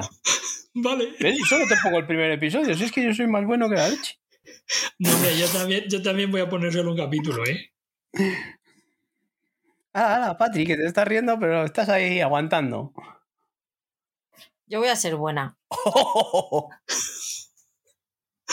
Venga, va. Vais a ver un episodio de Ciega a citas. ¿Eh? ¿Será cita Ciega ciega? a citas. ¿Qué es eso? No, Ciega a citas. ¿De qué me suena eso? Es una serie que echaron en cuatro hace Sí. bastantes años. Sí, sí. La estrenaron al tiempo que zapeando, para que os hagáis una idea del tiempo que tiene, ¿vale? Sí. Era de estas de, de después de comer. La protagonizaba Octavi Pujades. Eh, ay, no me acuerdo cómo se llaman los otros dos. Bueno, es un trío de una chica gordita eh, que se enamora de un compañero de trabajo y luego hay otro pues que también intenta ligar con ella por sus motivos. Es un seriote. Vale, guay. Al, al nivel de Yo soy Bea, ¿no? Sí, más o menos. La podéis ver en Prime Video. La misma calidad y eso, ¿no? Sí, hecha con el mismo cariño. Bueno, para, para hacernos una idea, además de Prime Video, está en Pluto TV gratis para si alguien no tiene Amazon Prime, que la puede ver en Pluto TV. Con eso decimos todo. Mamma mía. Es muy buena. No, no, Tiene buena pinta. ¿eh? Tiene muy buena pinta. no sabía de ella, porque a que tú comías, ¿conocíais Z Nation? Sí. ¿Conocíais la monja guerrera? Sí. ¿Esto quién lo conoce? Yo. Sí. Y yo también de oídas, ¿eh? tú- yo- cuando yo os digo que yo he visto mucha mierda en mi vida, no, no me creéis, pero es que realmente he visto mucha mierda en mi vida. Estoy intentando escribirlo y no me sale. Ciega a cietas. Que no me, esto no, Es- a citas. que- que por eso te digo que es, que es como un trabalenguas. Citas ciegas, no. Ciega a citas, madre mía. Tenéis la versión argentina también. No, casi Por si, por, si, prefiero... por si la española se os queda corta. No, yo prefiero la española. ¡Oh! Ay, me estoy acordando de una. Uy, uy, uy, uy, uy. Esa también me la voy a apuntar para otro. Pero, pero qué vergüenza. A vosotros se os ocurren las putadas y yo me las tengo que sacar de debajo las piedras porque no sé con qué martirizaros. Es que esto es terrible, vamos. Es terrible. Madre mía, cada vez más complicado poner los puteos. Anda, claro, porque es que vemos mucho, joder, y tenemos que tirar de lo que, de lo que veíamos antes. Vamos, vamos. Vemos de- que vamos a acabar las obras ya hoy. Este programa está patrocinado por las obras de mi vecino. Leroy ¿vale? Merlin. Un saludo a mi vecino, si me está escuchando. Igual escucha el podcast. Sí. A lo mejor. Que me lo diga si lo está escuchando. Que un comentario en iVoox. ¿Pero qué está haciendo? ¿Colgando el Guernica o está haciendo las obras del Escorial? Porque Siempre está haciendo algo, no lo sé. Pero la casa no es tan grande, ya te lo puedo asegurar. No tiene una casa tan grande para estar de obras todos los fines de semana. No hay, no hay metros cuadrados. Vamos con los comentarios de los escuchantes, Paul. Bueno, pues eh, lo que decimos siempre, que muchas gracias a, los que llegáis hasta aquí, que nos aguantáis todo esto. Hoy un programa larguito que nos va a salir para felicidad de algunos y desgracia de otros. Y, muchas gracias a todos los que dejáis vuestro corazoncito ahí en iBox o las cinco estrellas en, Apple o en Spotify. Y más gracias aún a todos los que dejáis los comentarios, como Patricia G. Acosta, que dice, hola chicos, buen podcast como siempre y buen repaso. Gracias a Oscar, no voy a ver las siete vidas de Lea. Estuve a punto de darle al play hasta que lo escuché a él y me alegro que Paul vaya a ver The Bridgerton. Es muy buena serie y le va a gustar, aunque no le vaya a apasionar como a mí. Patri, te has quedado a gusto con Sergio Ramos. No tienen perdón de Dios. De Caballero Luna me di de baja. Empezó para mi gusto muy emocionante y se ha ido desinflando. ¿O gusta o no gusta? Creo que no tiene término medio. Las luminosas es brutal, fantástica y da miedito. Bueno, un abrazo a todos y hasta el próximo podcast. Bueno, eso de que va a haber los Bridgerton mm, ya se verá, porque tiene pinta de que está dando largas. Que no, que no, que yo la voy a ver lo que pasa es que se me cruzan cosas como bienvenidos a Eden y es imposible resistirse. Yo entiendo que la calidad de bienvenidos a Eden es tal que no puedas evitar dejar Bridgerton a un lado. Es que después de eso y, vas leyendo comentarios y ¡wow! extraordinaria, no puedo dejarla de ver, tengo que completarla. Extraordinaria, extraordinaria la siesta que me eché. Pues yo, mira, no sé si, he contado esto alguna vez, pero yo tenía un compañero de trabajo que decía, yo, yo por las noches me pongo una, una serie. Si es buena, me quedo dormida, dormido. Si no es buena, me quedo despierta. Y yo decía, no, no, no me entra en la cabeza. Me decía, sí, sí, porque si es mala me pongo de tal mala hostia que no me puedo dormir. Pero si es buena, me relajo y la veo tranquilamente.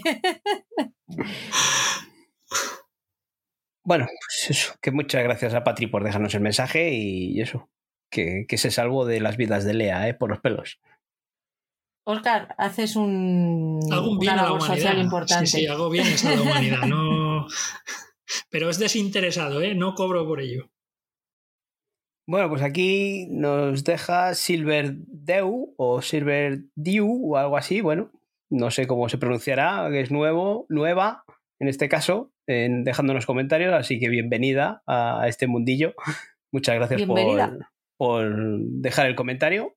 Y dice, bueno, primero de todo, no hace falta que leáis esto en el siguiente episodio porque tras escribirlo me he dado cuenta de que de la Biblia que os he escrito. Así que vamos a, leerlo porque nosotros no nos quedamos nada para nosotros. Esto lo tenemos que compartir. Lo leemos todo. Claro, una vez que lo escribes ya, mala suerte. Buenas chicos, primer episodio que escucho y me ha encantado. Increíble que veáis tanta cantidad de series. Excepcional la organización por plataformas y os adoro por indicar en la descripción los títulos de las series y el minuto del podcast. Lo mejor de todo, las risas en las que, en las que contagiáis y cómo me pille por y como me pille por la calle mientras corro, mejor no pienso en lo que se le pasará por la cabeza a la gente con la que me cruzo. Menos mal que me da igual. Vamos a lo importante del asunto. Sergio Ramos, Ice Paul, eres lo peor. Soy merengue, yo me la vi por voluntad propia y aún así en mi mente había una vocecilla diciendo, ¿qué haces? Quita eso, por Dios. No me quiero ni imaginar lo que ha sido para Patri una antimadridista. Encima, tiene razón en todo lo que dice. Horrible. ¿Y cómo llamamos a eso? Documental. No puede ser. Esa palabra se reserva para cosas que te hacen aprender algo y con eso seguramente baja el, el IQ de más de uno, el índice intelectual, ¿no? Eh, The Newsroom, gran recomendación, Patri. Una serie de calidad que en España pasó bastante desapercibida, una pena. The Marvelous Miss Maisel es de lo mejorcito, a mi gusto, y que a día de hoy está en emisión. Lo categorizaría como comedia, pero tiene algo más. Puede que drama familiar fuera lo más acertado. Sea como sea, es una serie que, puedo, que se puede recomendar a prácticamente cualquiera. He apuntado alguna que otra que no tenía en la lista, como Las siete vidas de Lea o Bienvenidos a Edén. Es coña, ¿eh? Las que sí he apuntado han sido Separación, Las Luminosas y Fuga en Dan Nemora. Así que muchas gracias. Hasta el próximo. Aunque yo tendré que tirar de antiguos para echarme unas risas, para informarme de más series.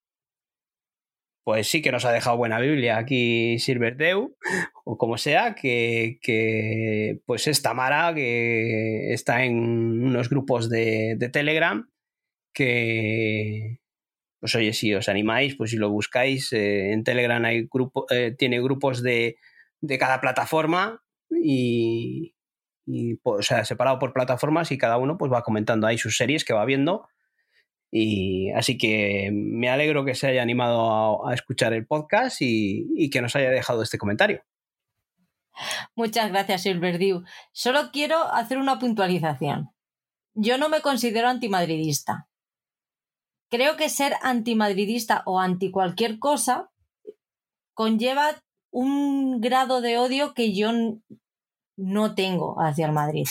Yo solamente quiero que el Madrid pierda en el documental de Sergio Ramos cuando juega contra el Atleti o cuando si gana le perjudica al Atleti. En los demás mmm, casos me da absolutamente igual lo que haga realmente. Nada más, o sea, simplemente eso, porque muchas veces el, el, el comentario de qué bien que le metieron los cinco goles era por la desesperación que tenía de decir, es que le estoy cogiendo mucha manía, estaba ya como una olla a presión diciendo, por Dios, no le aguanto más y cuando vi ya que, le, que le ganaron digo, mira, ya está, va a seguir siendo un gilipollas, pero por lo menos se lleva cinco, ¿sabes? Y si es, y si es el Barça encima le va a doler más. Los demás mmm, podían haber ganado sin ningún problema, no tengo ningún problema, pero Sergio Ramos no, lo siento bienvenida y nos han, a mí me encantó tu, tu comentario y, y, de tenerte por aquí y me pasaré por tus grupos, se los pediré a, le pediré a Paul que me los pase, aunque yo tengo poquísimo tiempo y no suelo comentar mucho. Pero bueno, si no te importa que esté ahí como un fantasma, yo encantada de la vida. Uy, esto es, un grupito especial porque tiene sus bots y, y a la inactividad les da boleta. es curioso, sí, sí, que es un grupo curioso por eso, sobre todo el de Netflix. ¿no? Eh, los de HBO y de Prime no son tan exigentes, pero Netflix sí, eh, porque claro, pues eh, lo, lo, que hemos Mucha hablado gente. muchas veces, se mete mucha gente y al final para que esté mucha gente mm, leyendo, lo que interesa de estos grupos de Telegram es que haya interacción entre todos y si se habla para recomendar o criticar una serie, pues cuanto más gente hable, pues más mmm, valor tendrá ese comentario. Pero si la gente está por estar, pues, pues estos decidieron tomar esta decisión de que la gente que no colabora con el grupo, pues que no esté. Buena decisión. Pues sí. Eh, bueno, el siguiente comentario que nos deja nuestra France 2019 nuestra, la, la, bella France de frecuencia global, ¿no?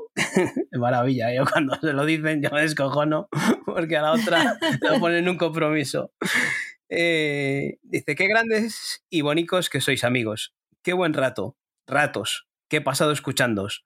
Me partía con las salidas de Patri y los ataques de risa de, de Paul. Empezamos. The Newsroom es una maravilla.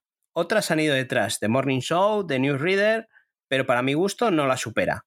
Miss Maisel es deliciosa, serie amable y con pinceladas de crítica de la época muy interesante, con lo patán que es el marido y lo brillante que es ella.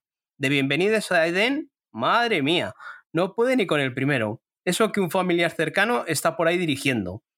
Ay, madre, la próxima comedia de familia estoy. La próxima comida de familia estoy muerta. Bueno, nosotros no se lo vamos a decir a nadie, ¿eh? Separación, ya os dijimos con Patrick, que era de lo mejorcito, y Fuga en Dan Nemora, pura maravilla. Estoy con las luminosas, enganchada a tope, y con La ciudad es nuestra, estilo de Wire por los cuatro costados. Muchas gracias como siempre por la mención y apoyo amigos. Sois muy grandes. Un besazo para todos y suerte con los mierdeos, digo puteos. Buenos puteos tenemos para esta semana. Muchas gracias, Bella Franz. Es que no te podemos decir otra cosa, si es que siempre estás ahí y siempre con palabras bonitas. Que es que mmm, te si pudiera ir a Barcelona. Bueno, y ya en el especial, en el anterior de, de, Caballero Luna, pues Patricia G. Acosta también nos dice: Hola chicos, os estoy escuchando desde mi querido Maracaibo, pero como buena fan. Bueno, con este podcast me he dado cuenta de que he dejado de ver una gran serie, la abandoné en el cuarto capítulo. Quizás por lo que decís que se desinfla y luego remonta. Yo como reina de los spoilers, pues la voy a continuar porque vale la pena. Un fuerte abrazo a todos y para Oscar dos abrazos porque en mi comentario del podcast pasado no le mencioné a él. ¿Eh? que hubo un comentario en que dijo un abrazo para los dos y a ti no te tocó, así que ahora esta vez te toca abrazo doble. Eh, bueno, muchas gracias, me estoy poniendo colorado, pero vamos, que no hacía falta, ¿eh? Pues eso, que gracias Patricia y oyes, pues que se anime a ver los dos episodios que quedan de Caballero Luna, que, que eso, que sí que está muy bien, aunque no sea de, series así de Marvel, que le gusten más cosas como Pálpito y, y demás, que se anime a ver esta serie porque al final acaba viendo de todo. Son los mejores, Patri. sobre todo el 5 es un capitulazo, así que anímate. Otro abrazo fuerte fortísimo para ti, Patri. Y bueno, France 2019 también nos dice estupendo análisis, amigos, y en una hora, qué cracks. Si es que como si es que como poco da para debate. Abrazos para todos y a esperar a Obi-Wan. Hay ganitas, ¿eh? Claro, eh, Franz dice que, cortito, ¿no? El análisis que hicimos nosotros para el análisis que hicieron ellos de, de los seis episodios de hora y pico cada uno, pues claro, se le hace corto esto. Es que ellos llevaban a especialista en cómics. Sí, sí, sí, sí. Así que si, si a alguno se les queda corto el especial que hemos hecho nosotros, pues le recomendamos que vea, que escuche los de frecuencia global, que ahí amplían todo más. Sobre todo te dan mucho contexto del personaje que, bueno, la serie también, pero es, es diferente. Como esa, esa adaptación al final en los cómics el personaje tiene otra yo ahora, otros inicios. Una vez visto toda la serie completa, oír los podcasts de ellos, en los que ellos encima van teorizando según programa tras programa en cómo puede desarrollarse la serie, porque ellos eh, eh, hacían recaps de según, según emitían el episodio, pues ellos eh, comentaban, hacían el podcast. Entonces ellos no sabían lo que iba a pasar en el siguiente episodio, no nosotros que ya lo hicimos sabiendo la serie completa. Y entonces ellos teorizaban por dónde podía ir cada personaje dependiendo de los cómics. Y eso está muy interesante. A mí me ha gustado cómo, cómo lo hicieron. Muy interesante, muy recomendable. De nuevo, muchas gracias. Sobre todo a los que llegáis hasta aquí y ya a los que comentáis, qué deciros, es que sois amor puro. No sabéis la ilusión que nos hace cada vez que entramos en Evox y vemos que hay un comentario nuevo, lo leemos y es como, ay, este hay que leerle en el, en el podcast corazones para vosotros, aunque no os los podamos dar en, en digital. Hemos terminado ya, chicos. ¡Qué pena! Hoy nos ha quedado un programa más larguito que otras veces. Se ve que hemos visto más cositas. Sí, ha habido más cosas, es verdad. Ha dado para debatir todo. O sea que. Vuelve preparándote los trailers, que la semana que viene tenemos mensual. Yo, como siempre digo, como voy partido a partido, pues todavía no he visto nada. Eh, he visto alguna noticia, pero en esta semana hay que ponerse al día de, trailers y, algún adelanto que nos pueda llegar. Sí, esta semana ya va a ser semanita de ir diciendo que junio, ojito, ¿eh? Ojito con junio que, que trae cositas chulas. A mí es que me encantan las series de verano, entonces estoy ya frotándome la mano diciendo a ver qué mierdeos nos traen nuevos. ¿Sí? no lo sabéis bien, o sea, es que... Doctor Nalaska era una serie de verano. Qué buena. Y mira lo que salió. Pues lo dicho, chicos, nos vemos en la próxima. Que os fundan mucho las series y, hey, despejad agenda que llega Stranger Things y necesitamos tiempo. Un besito. Un abrazo a todos, chao. Muchas gracias a todos y un abrazo, adiós.